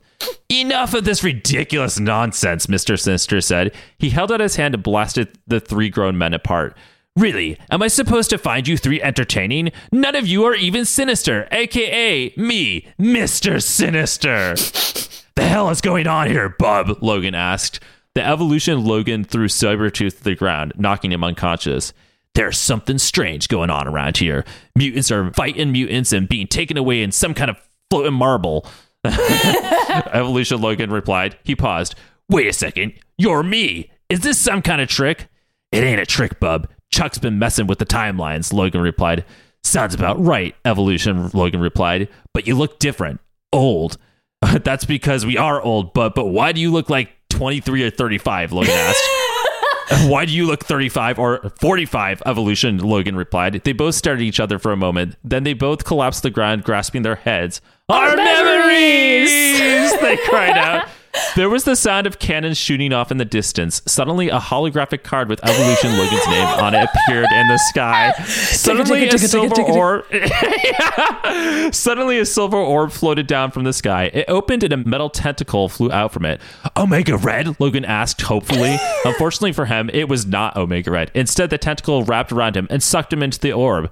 Logan! Ryan cried out. It was too late. The orb closed and flew off into the sky. What the hell is this Terminator shit now? Todd asked. it should have been me! Evolution, Logan cried as he fell to the ground. Mr. Sinister sighed and blasted him into unconsciousness. A stream of beautiful golden rune energy flowed freely from Evolution Logan into Mr. Sinister, who cackled maniacally. Still not enough to beat Margit, Todd quietly commented. Okay, here you go, Maddy. There was the sound of more cannons shooting off into the distance. This time, a holographic image of Mr. Sinister appeared in the sky. Another orb floated down from the sky. It opened up in front of Mr. Sinister, a tentacle flying out at him. But Mr. Sinister simply slapped the tentacle aside. How boring! Outdated technology attempting to dominate me. But as you all know, everyone is my bitch, Sinister said. Good, because I'm gonna let it take me instead, Ryan said. He hopped inside the orb. Ryan, what the fuck are you doing? Maddy shouted. I'm gonna go find Logan, Ryan said. He held up his vlogging camera. Besides, this will make for some great footage on my channel. The orb shut and soon flew off into the sky with Ryan inside of it. Maddy screamed wildly. Okay, so are we all just doing things without discussing them now? Maddy said. Todd patted her back to console her. Honestly, the reason nobody is listening to you is because you are not a true leader like myself, Mr. Sinister said. There's a reason why everyone trusts me. no one trusts you, Maddy screamed. I can't believe I'm missing Thundercats for this shit, Katie said in a passing tone. okay. We need to figure out where these orbs are going, who's sending the orbs, why everyone looks like Logan and Sabretooth, and Maddy paused. She looked over at Mr. Sinister, who was now sitting in front of a campfire. Are you even listening to me? Oh, I tuned you out sometime before we first met, Mr. Sinister said casually. I've never wanted to strangle someone so badly in my life, Maddy said to Todd. Suddenly, a woman in a cape walked over to the group. She slowly removed her hood to reveal the evolution version of Dani Moonstar? Wait, what? I offer you an accord, Dani said in an eerie, raspy voice. She knelt down in front of the fire pit. Have you heard of the term Magneto is right? He offers guidance to aid mutants. And you all, I'm afraid, are now timeless. I can play the role for you of time in between the cracks of universes and also hardcore makeout with Kitty Pryde. I will aid in your search for the Council of Xaviers and to find Apocalypse. You only need to bring me with you to the center of all time. There I can help you stop the Council of Xaviers. Love this Elden Ring parody that we're doing. I, I just love how Elden Ring is taking over our lives completely. We've just decided this is also something we're doing. Very D-man. Um, wait. Who the fuck are you? Maddy replied. Where did you come from? And what do you know about the Council of Xaviers? And where is the center of all time? It's where time travel is real, Dani said. Do you accept my offer? Quite frankly, I don't think we should trust her. She's a ghost, and I have an excellent sense of who not to trust, Mr. Sinister said while sipping some tea over the fire pit. Well, if you don't trust her, then I definitely accept the offer, Maddy replied. Then it's settled, Dani replied. Summon me when you find an apocalypse pyramid, and I will guide you with great strength. Dani then faded away into a thousand small orbs of light, which dissipated into the trees. The hell is all that Obi Wan Kenobi bullshit? Katie asked, clearly exasperated. It's truly better if you do not know, Todd replied. Good shit. I'll pick it up. But I, I had to let you read the, The Elden the Ring of it all. Elden Ring. I love it. You're welcome, by the way. Suddenly, there was the sound of explosions, screaming, and what sounded like a battle coming from just through the trees. Maddy armed her keytar, Todd a notepad, Mr. Sinister a syringe, and Katie popped some Pringles into her mouth. Everyone looked at her. What? That boring ass Jedi speech made me hungry, Katie replied. Maddy and Mr. Sinister ran through the trees, both pushing each other aside to take point while Todd and Katie calmly walked behind them. Maddy, Sorry, keep going. Honestly, that's the energy. Uh. Maddy parted the brush of some bushes, only to have Mr. Sinister push her aside to get a better look for himself. Maddy pushed him back, and Mr. Sinister peeked through the shrubs over her. Out on the beach were several mutants of all different universes fighting each other. Evolution Rogue battled against the Evolution Brotherhood, while Evolution Callisto fought the Evolution Comics Callisto, and the animated series Callisto fought the X3 Callisto in the background. Dazzler popped out of a portal with Child Kurt and Black Cyclops and fought against the Dark Phoenix movie Dazzler and a Nightcrawler and Cyclops from Evolution. Cool. I am so confused right now, Maddy said.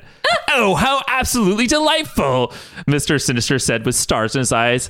Altered versions of different mutants from different universes mind wiped to fight each other for a place of seniority. It's so brilliant that I'm surprised I didn't come up with it myself.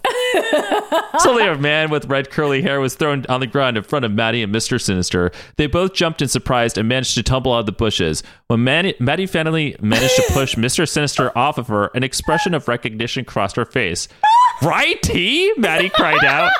None other than Righty of Mutant Age's live stream fame and pretty much every project Maddy and Ryan have forced him to do stood up in the stands of the beach. Oh, hey, Maddy. Righty said totally casually with the sound of explosions behind him. Honestly, this is like life with him, though. I love It him. is, though. It is. What are you doing here? How did you even get here? Maddy asked.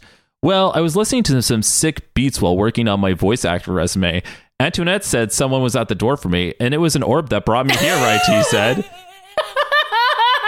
How are you so chill about this? Maddy asked. Oh, I'm high, right? He responded. well, this isn't confusing, Todd said as he stepped out of the bushes with Katie. Two Ryans and two Maddys? We all just call him Truman, Katie said, dubbing Right T as Truman for these stories. As fascinating as the oral history of your friendships may be, tell me something actually interesting, Mr. Sinister said. What is your mutant power? Oh, well, I can go online, Truman responded. Mr. Sinister stared at him for a really long time. That's it, Mr. Sinister replied in a bored tone. My apologies. Let me explain. When I am near a computer router, modem, or wiring that is attached to the internet, my body transforms into energy that allows me to go into the online universe and control things there, right? He explained. Whoa, that seems pretty cool, Maddy says. What do you do when you do that? I don't know. Go into YouTube, change people's comments, upvote things, Truman replied with a shrug. Emma is going to have a field day reading your power, Todd responded. So welcome to the mutant ages. I noticed that your ability to frolic and mess with the internet is not particularly helpful in this battle, Mr. Sinister said in a judgy voice. He pulled out a syringe. But I'll take your DNA anyway. no, you're not taking all my friend's DNA, Maddy yelled. Mr. Sinister put away a syringe full of Truman's blood. Oh, but I already have, Mr. Sinister said with a cackle. Wait a second. Ow, Truman cried out. How the hell did he do that? I did it with style, Mr. Sinister responded. A bunch of red diamonds sparkled around him like a Bishonen. Suddenly, a blast of energy shot at them from one of Dazzler's explosions. Todd quickly wrote on his notepad. He ripped the words off and threw them in front of him. Todd used shield, Todd shouted. An energetic shield appeared just in time to reflect the blast at Dazzler, knocking her away. Level up! A voice ominously echoed through the sky. Suddenly, Todd's mutant power went from two to three spinning X's. At least I didn't have to perform an action sequence in a cutscene, Todd commented. There was the sound of cannons firing in the sky. A bunch of holographic images appeared in the sky, including Todd, who was now acclaimed victor. A bunch of orbs descended from the sky. Maddy played her guitar as quickly as she could to deflect the balls from attacking them with blasts of energy. Mr. Sinister stood there and laughed, being unhelpful to the situation. A silver orb floated behind Todd and a tentacle popping out. Todd spun around. Oh, fuck me! Todd called out, doing a bayonet, a backflip away from the tentacle. Hell yeah. Or you can take over this. Suddenly, Truman threw himself into the grass with a tentacle, blocking it from Todd. It pulled Truman into the orb. Truman, what are you doing? Maddy called out. I'm going to see where this thing is going. If it's somehow online, maybe I can interfere with its central hub, Truman responded. And I'm totally to fishbowl this thing. The orb closed and then ascended into the sky. Maddy looked over to see the X3 Callisto about to step into an orb. Maddy played a tune on her guitar and aimed it at Callisto, only to have Mr. Sinister blast Callisto away first. What the hell, Sinister? I had that, Maddy yelled. That's Mr. Sinister to you, Mr. Sinister said. Katie, possess that orb and become our first class express to their base. No, don't listen to him, Maddy said, stepping in front of Mr. Sinister. Katie, possess the orb so we can follow the other orbs. How about I possess the orb because I want to, not that either of you even asked me to do it? Katie said with an eye roll. She sighed, turned her body into pure energy, and filled herself inside the orb. The orb then grew two huge eyes. Katie's, to be precise. Well, what are you all waiting for? A written invitation? Get in! Mr. Sinister, Maddy, and Todd all climbed into the orb. Mr. Sinister and Maddy both tried to push each other out of the front seat before both squeezing into it together. Katie closed herself as the orb. Buckle up, Buttercup. I'm about to fly after eating all these Pringles, Katie said. She burped loudly, totally vibrating the whole orb, and everyone screamed. She giggled, suckers. And with that, Katie, as an orb, flew the mutant ages into the sky. The end. That's right. Wait, go ahead, I guess. Okay, the end. Wait. Or is it? Back on the Discordus ship, Sage typed away furiously on her laptop while a hologram of Discordus stood behind her, working on her own Tony Stark level holographic computer. This is bad, Sage said. These orbs are going to a place that are somehow changing the infrastructure of the mutants' DNA. I can fly us after them and intercept the orbs, Discordus suggested. We must stay here and protect the time travel gun, Sage responded. But whatever is up there is interfering with my comms to the mutant ages. What does he suggest we do? Let them wither away in space? I'm honestly okay with that, Discordus said in a goth tone. Suddenly, there was a quiet giggle from behind them. Slowly, the towel that had been sitting on Ryan's shoulder rose up from the ground. The towel unraveled itself to reveal that it was not a towel at all, but none other than, It's me, Clokey! He screamed with the loudest, most obnoxious giggle possible in the universe. Uh, and it's up to me to save the day. We're all doomed, Discord has said. the end. Where are the orbs taking the mutant ages? Who are the Council of Xaviers? How is time travel in space crossing over with other dimensions? Why did Ryan choose to cite the terrible version of Callisto from X3 in this story? What am I? The narrator, now a character? How are the mutants' DNA changing in the base in the sky? Is Clokey really going to save the day? And are there any more of those Pringles? I want some. Stay tuned next issue for Mutant Ages, the comic book. I love this. By the way, I should I didn't even say the title of this episode is called Issue 11 The Mutant Games Part 1. The Mutant Games. Yeah. Okay, can I make a prediction even though it could potentially affect the plot because Sure. I'm making the prediction to someone who's writing it? um, first of all, I love Raity's mutant power and then it's a power to go online. That's amazing.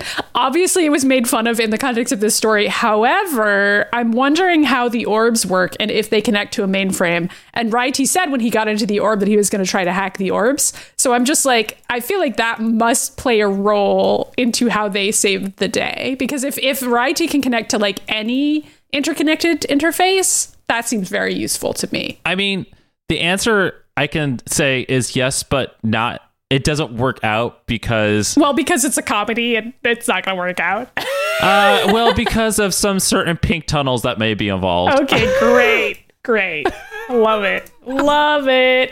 Um, I'm so excited. Also, Raity is here just in time for the Dragon Ball Z episodes of X Men Evolution. Oh yeah, I mean that was that was intentional. We had to bring him in. We had to bring him in for that. I mean, I was I had mapped out where things were going to land forever ago, and originally I wanted him to appear in the episode where we were getting the Discorda ship, but like he hadn't like fully joined the Mutant Ages yet, and I was just like, "There's no room for this here."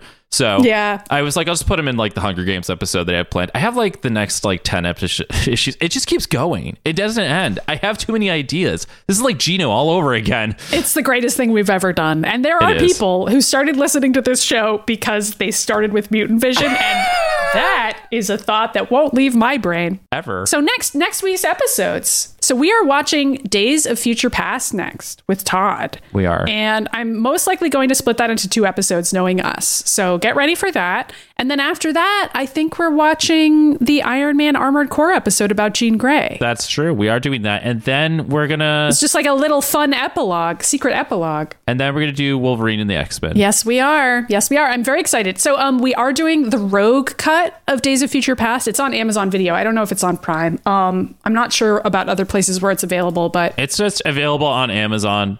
Period. yeah, it's on there. So if you want to watch it, that's a way to watch it. Um, And uh, yeah, let's get into the, the rest of the plugs, I guess. Um, so check out sciencescene.net and also mutantages.com. Whichever you want, they take you to the same place. It takes you to our beautiful voices. It does. Uh, screaming into the microphones. That's right. That's right. Um, and That's right. That's right. Uh, so we have an email. So I mean, eventually we will do another listener feedback episode, of course. And these these are all the ways that you can contact us. You can email us at the mutantages at gmail.com. You can join our Discord server and talk to everybody on there. There's a link to it at mutantages.com on the right hand side. We've got a voicemail inbox. We will not pick up the phone unless we do. Most of the time.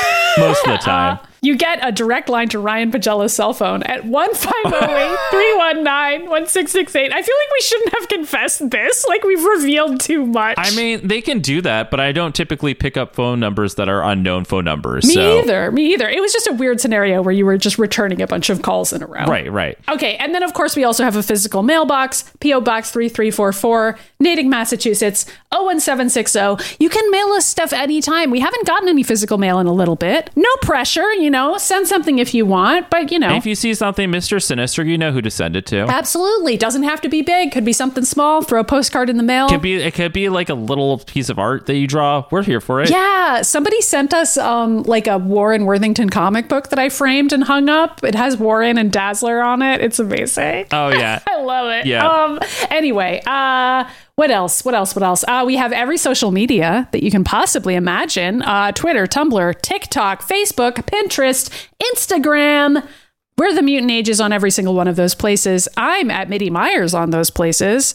How about you, Ryan? I am at Ryan Pagella on Twitter and Ryan.Pagella on Instagram. You could also find me on TikTok if you want to find that.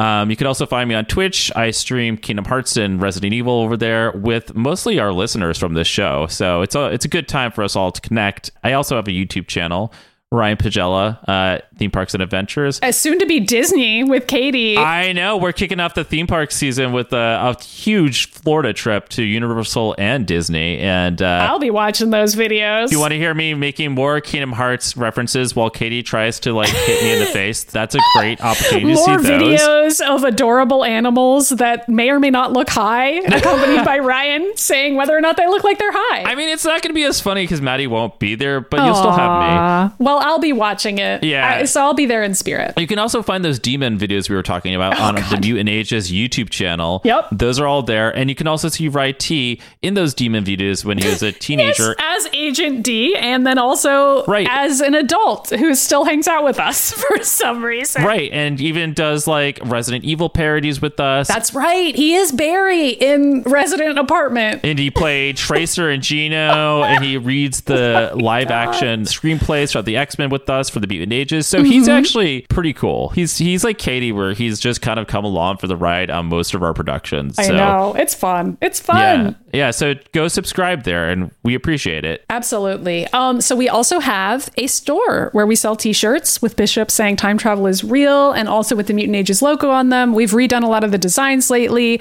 Ryan and I bought some of the new designs. We're going to do a photo shoot soon, but Oh, also yeah. you should buy some of the new designs. Do a photo shoot with yourself. Tag us. Show us if you bought some Mutant Ages merch. We love you so much and appreciate you. And also Yep. we have a Patreon, patreon.com slash the mutant ages, and you get bonus content, bonus episodes, behind the scenes stuff. You get Ryan's notes on the episodes and all kinds of uh, just wacky bloopers and a whole history of content. Uh, sometimes you can get a video of me when I was like 19 pretending to be Sage. yeah, you do. Yeah, you do. So that's on the Patreon. And our highest tier Patreon supporters get a shout out on the show. That's right. Shout out to Samuel B, So Means, Soren B, and Zach S. Thank you for Thank being our top tier patron supporters. You guys are awesome. We really love all of our supporters, and we just want to say a big thank you, and especially for sticking around on yet another long episode of the Mutant Ages. Hell yeah, They just get is. longer and longer every time, baby. And yeah, I guess uh, I will close it out by saying if you can't afford to support the show financially, that's okay. But we would really appreciate it if you would leave us a review, especially if it's a five star review on Apple Podcasts or on Spotify. And write a review as well. That helps surface the podcast for people. I mean, why would you write a review that's not five stars? Yeah, I mean, why, just saying. Why would you write a mean review? Don't. I mean, listen, if you got a three star review, whatever, we'll take it. But we'd love a five star if you feel that way about the show. And also, if you feel that way Uh, maybe you've already written a review. Maybe you, you you don't know what else to do. Well, you could share it on your personal social media. You could say, "Hey, I like this show. I think it's cool." Oh, That's yeah. how people find the show. That's how they that's find it.